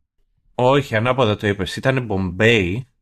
Ήταν Μπομπέι και τώρα έγινε Μουμπάι. Α, ωραία. Εντάξει. OK. Okay. Αυτό. Αλλά τουλάχιστον έπιασε σωστά το όνομα σε αντίθεση με εμένα που το, το είπα Καλκούτα. Νομίζω είναι άλλη, άλλο μέρος. Ναι, ναι, ναι, ναι. Είναι άλλη. Αλλά και νομίζω και η Καλκούτα έχει αλλάξει όνομα. Okay. Κάτσε, αυτό έχει Τσέρτσελ. Γιατί το διάβασε. Βασικά δεν είναι από τι παρούσει. Επειδή αυτό μας εμπόδισε σε οτιδήποτε άλλο να ξεφεύγουμε. Ναι. είναι ότι ξέρεις ότι αλλάξανε σε πολλές πόλεις τα, τα ονοματα Εκεί είχε το, το πώς το κάνανε και θυμάμαι ότι το, η Καλκούτα ήταν μία από αυτές που αλλάξανε το όνομα. Το μεταξύ Μουμπάι was named an Alpha World City. Τώρα τι πάει να πει αυτό δεν ξέρω. Αλλά whatever floats your boat, mate. Ποιος είμαι εγώ για να κρίνω; Για να δούμε. Εδώ πέρα θα το βρούμε. Καλκούτα, καλκούτα, καλκούτα, καλκούτα. Να τα βρέσω τώρα. Μια χαρά είμαστε χωρίς να... Ε, τώρα ποιος γκουγκλάρει να τα βρει όλα αυτά. Λοιπόν, συνεχίζουμε και αυτά τα οποία ήθελα να πω. Εμένα, ξέρεις, μου, μου άρεσε το επεισόδιο και, και είδα ότι είναι γαργαλιάρης λιγάκι ο, ο φίλος μου, ο, ο δημιουργός του show. Είναι μετά στο, επό, στο τέταρτο επεισόδιο. Ε, όπου πηγαίνει τέλος πάντων στον, ε, στο τυπογραφείο εκεί και πηγαίνει ο, ο Καλούλης, ο Στίβ ε, να κάνει ένα offer he can refuse όπου είχε ξέρεις εξουσία πάνω στον άλλον και είχε τα λεφτά, είχε το χρήμα και ήξερε το τι ήθελε να κάνει. Όπως ήταν, ξέρεις, means of production. Είναι κάτι το οποίο είναι από τα μεγαλύτερα bottleneck τα οποία μπορεί να έχει μια επιχείρηση, ένα οποιοδήποτε procedure. Και έχει μετά ενδιαφέρον ε, ότι σκάει ο Nick του κάνει αυτός unoffer, he can refuse. Στην πραγματικότητα έτσι όπως είναι. Και για μένα συνεχίζει όλο αυτό το story. Είναι ότι κάποια στιγμή κάτσε για κάποια στιγμή τον κατηγορεί η γυναίκα του για κάτι σε αυτό το επεισόδιο. Τι, ήταν, τι, τι είχε γίνει στο τέταρτο επεισόδιο που τον κατηγορούσε κάτι τέτοιο; Και είναι που έβαλε φωτιά το, τι, τι είχε κάνει. Δεν θυμάμαι τέλος πάντων το τι είχε κάνει. Πάντως αυτό το οποίο θυμάμαι είναι ότι, ξέρεις, like a true Michael, γυρίζει εκεί και λέει ψέματα στη γυναίκα του. Όχι, πώς τολμάς, εγώ δεν θα... Ε, νομίζω ήταν για τις, για τις κάρτες, για τα, τα VIP. Νομίζω. Ναι, ναι, ναι, ναι, ναι. Όχι, δεν θα μπορούσα εγώ ποτέ να το κάνω. Εγώ όχι, ποτέ. Δεν έχω να κάνω τίποτα αυτό. Πώς τολμάς να κατηγορείς έτσι εμένα; Όπως και ξέρεις. Ε, έχει και με τον Νότις κάνει λιγάκι όπως έκανε και με, με το Φρέντο Μάικλ. You broke my heart. Φρέντο. You broke my heart. You were my brother. Είναι και το παίρνει λιγάκι πολύ προσωπικά. Εδώ πέρα το ξέρω, I'm stretching, αλλά είχα πολύ καιρό να φορέσω το tin foil hat μου και το έβγαλα από την τουλάπα και το έβαλα.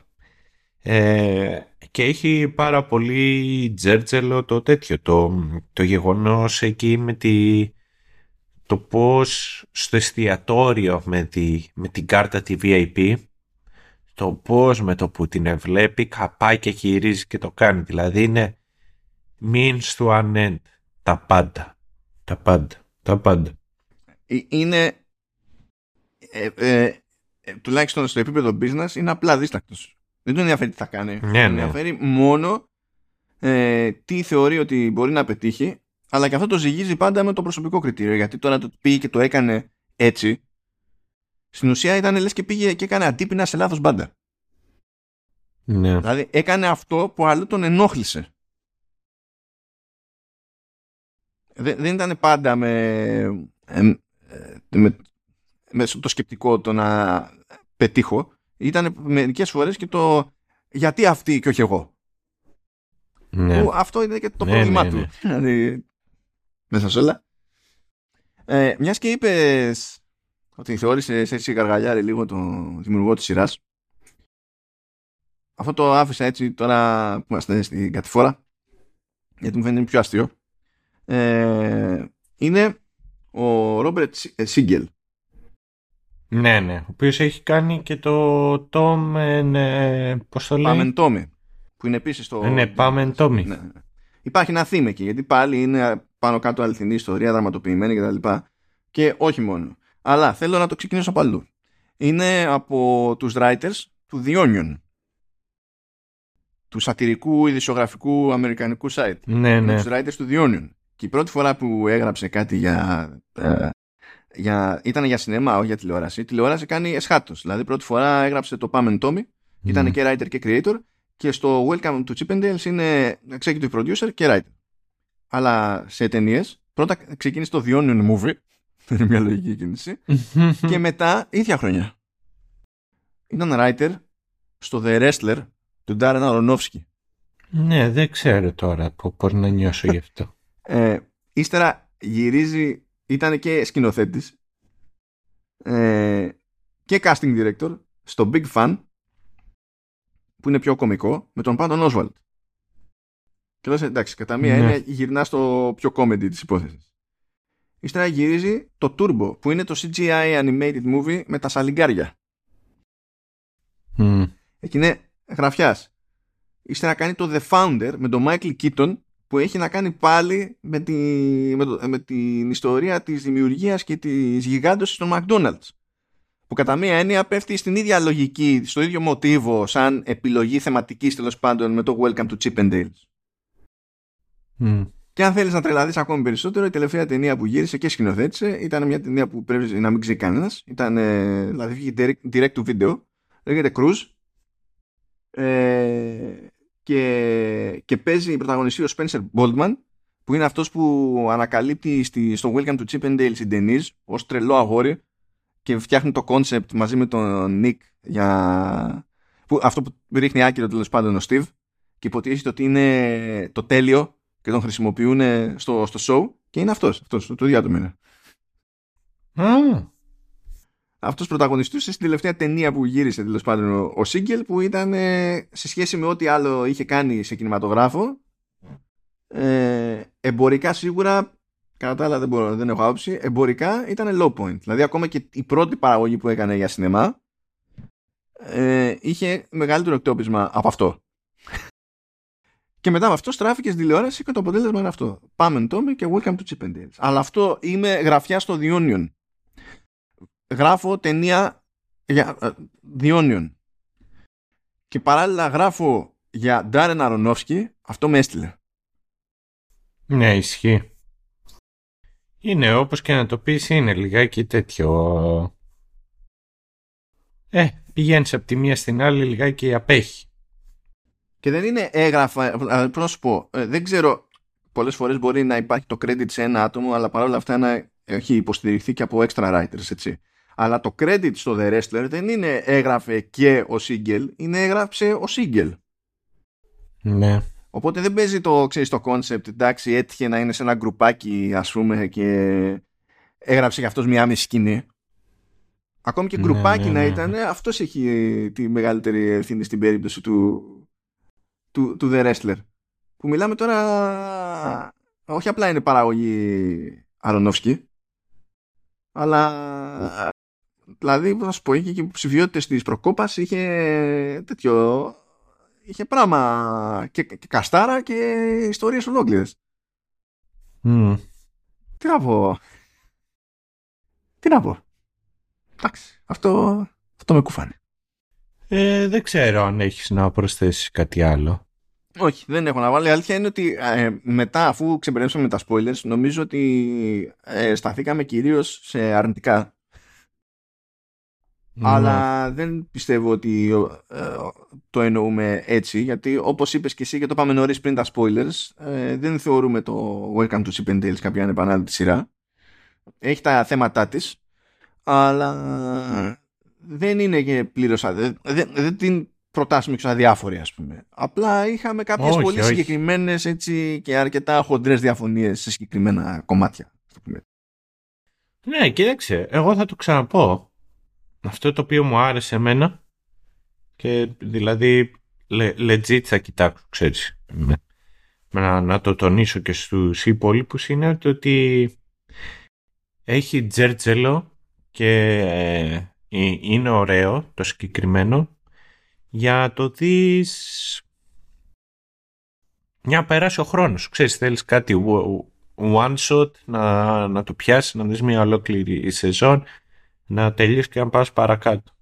Ε, απλά εγώ θεωρώ το ότι ήταν, είχε ωραία, τα χορευτικά ήταν πολύ ωραία. Ε, πια. Δηλαδή ήταν. Ναι, εντάξει, αλλά ξέρεις, ήταν legit πολύ ωραία. Ήταν. Και τα performance ήταν καλά. Αλλά όλο αυτό θα μπορούσε να ήταν ταινία. Πραγματικά. Θα μπορούσε να ήταν ταινία. Α, α, αυτό είναι το, το μοναδικό πρόβλημα. Το Να, οποίο να σου έχω- πω τώρα, ο Ρέι Κολόν, ως, ως, ε, έτσι όπως είναι, που ο Ρέι Κολόν είναι πραγματική φιγούρα όντως και όντως εκείνος τον έδωσε Ναι, ναι. στις αρχές όταν τον σφίξανε και τα λοιπά, έτσι. Ε, το, το ατομάκι που παίζει τον Ρέι Κολόν, που δυστυχώς για το ατομάκι λέγεται Ρόμπιν Τεχεσούς. Αλλά τέλος πάντων. Δεν είναι από το πρώτο δευτερόλεπτο σε αυτό το ρόλο ακριβώς όσο ο Γλίτσας πρέπει να είναι για αυτό το ρόλο; Εννοείται. Είναι τρομερός γλίτσας. Ε, ε, ε, και ο τύπος... Ε, εμένα μου άρεσε και το... Πώς να σου το πω. Α, ε, αυτό το οποίο μου άρεσε και δεν μου άρεσε στη, στη σειρά ήταν ο τρόπος με τον οποίο αντιμετώπιζε πολλές φορές τα δύσκολα κομμάτια, δηλαδή τις δολοφονίες, τα πράγματα, όλα αυτά. Έβλεπες σ- μονάχα το αποτέλεσμα και το, δεν έβλεπες σχεδόν ποτέ τα εγκλήματα. Ε, αλλά το, να- το αντίκτυπο το οποίο είχαν τα εγκλήματα τα οποία έγιναν. Το ίδιο έχει γίνει με- στην αρχή με το suicide ε, και murder, murder slash suicide, με το arson και στο τέλος με τη, με τη δολοφονία. Και μ, είχε... Ήταν και όλες ο τρόπος με τον οποίο αντιμετώπιζε ξέρεις, προς το τέλος το Breaking Bad που είχε ο Steve. Το τελευταίο επεισόδιο εκεί που το- το- το- τον φτάνει προ, προς το τέλος εκεί που εκνευρίζεται είχε τζέρτσελο διότι προσπαθούσε ξέρεις, να έχει περισσότερο tension που σου δείχνει ότι αποδιπλακούνε, ότι ο άλλος δεν ήθελε να πει αλλά κράτησε ένα κομμάτι πιο πολύ. Ένα και μετά δύο. Το άλλο το αρνητικό το οποίο είχε ήταν ότι ήταν σαν ψεύτικο. Ήταν σαν να μιλάνε δύο παιδάκια. Δηλαδή από τη μία έβλεπες στο Steve το πόσο παρανοϊκός ήταν και έλεγες, ξέρεις, θυ- θυμόμουν ότι μονάχα οι τύρανοι φοβούνται τους τυρανοκτόνους. Και είναι λογικό να έχει γίνει παρανοϊκός ο Steve και έλεγες, ξέρεις, ο τύπος έχει ξεφύγει και απ' την άλλη έκανε καραμπάμ καραμπάν ότι ωραία πάει να τον προδώσει. Σε σημείο που από ένα σημείο και έπειτα ξέρεις, περίμενα να ακούσω το γέλιο κονσέρβα το οποίο παίζει στις κομμωδίες. και λέω «Τω- τώρα τι γίνεται. Παρόλα αυτά, στο τέλος, εκεί που το που ομολογεί ο Steve, είναι δυνατή σκηνή. είναι δυνατή σκηνή και δείχνει τον τρόπο με τον οποίο και οι δύο μπορούν να παίξουν. Μα και ο, ε, και ο Ναντζιάν είναι καλός. Εγώ τον έχω σε εκτίμηση δηλαδή. Δεν είναι... Ναι, ναι, ναι, ναι. Και βλέπουμε συμπάθεια αυτή την προσπάθεια να το δείξει προς τα, προς τα έξω. Γιατί ισχύει, δεν ξέρω γιατί μετά από τόσες φορές και τόσα δείγματα ας πούμε, υπάρχει ακόμα αυτό ότι άμα, άμα δεν το τρίψει στη μούρη του κόσμου ότι το να είσαι κωμικός ε, δεν σημαίνει ότι ε, μόνο κομμωδία μπορείς να παίξεις. Ναι. Δεν ξέρω. Ενώ απ' την άλλη δεν ισχύει το ίδιο. Άμα έχεις κάνει όνομα σε δράμα, θεωρείσαι καλός ηθοποιός.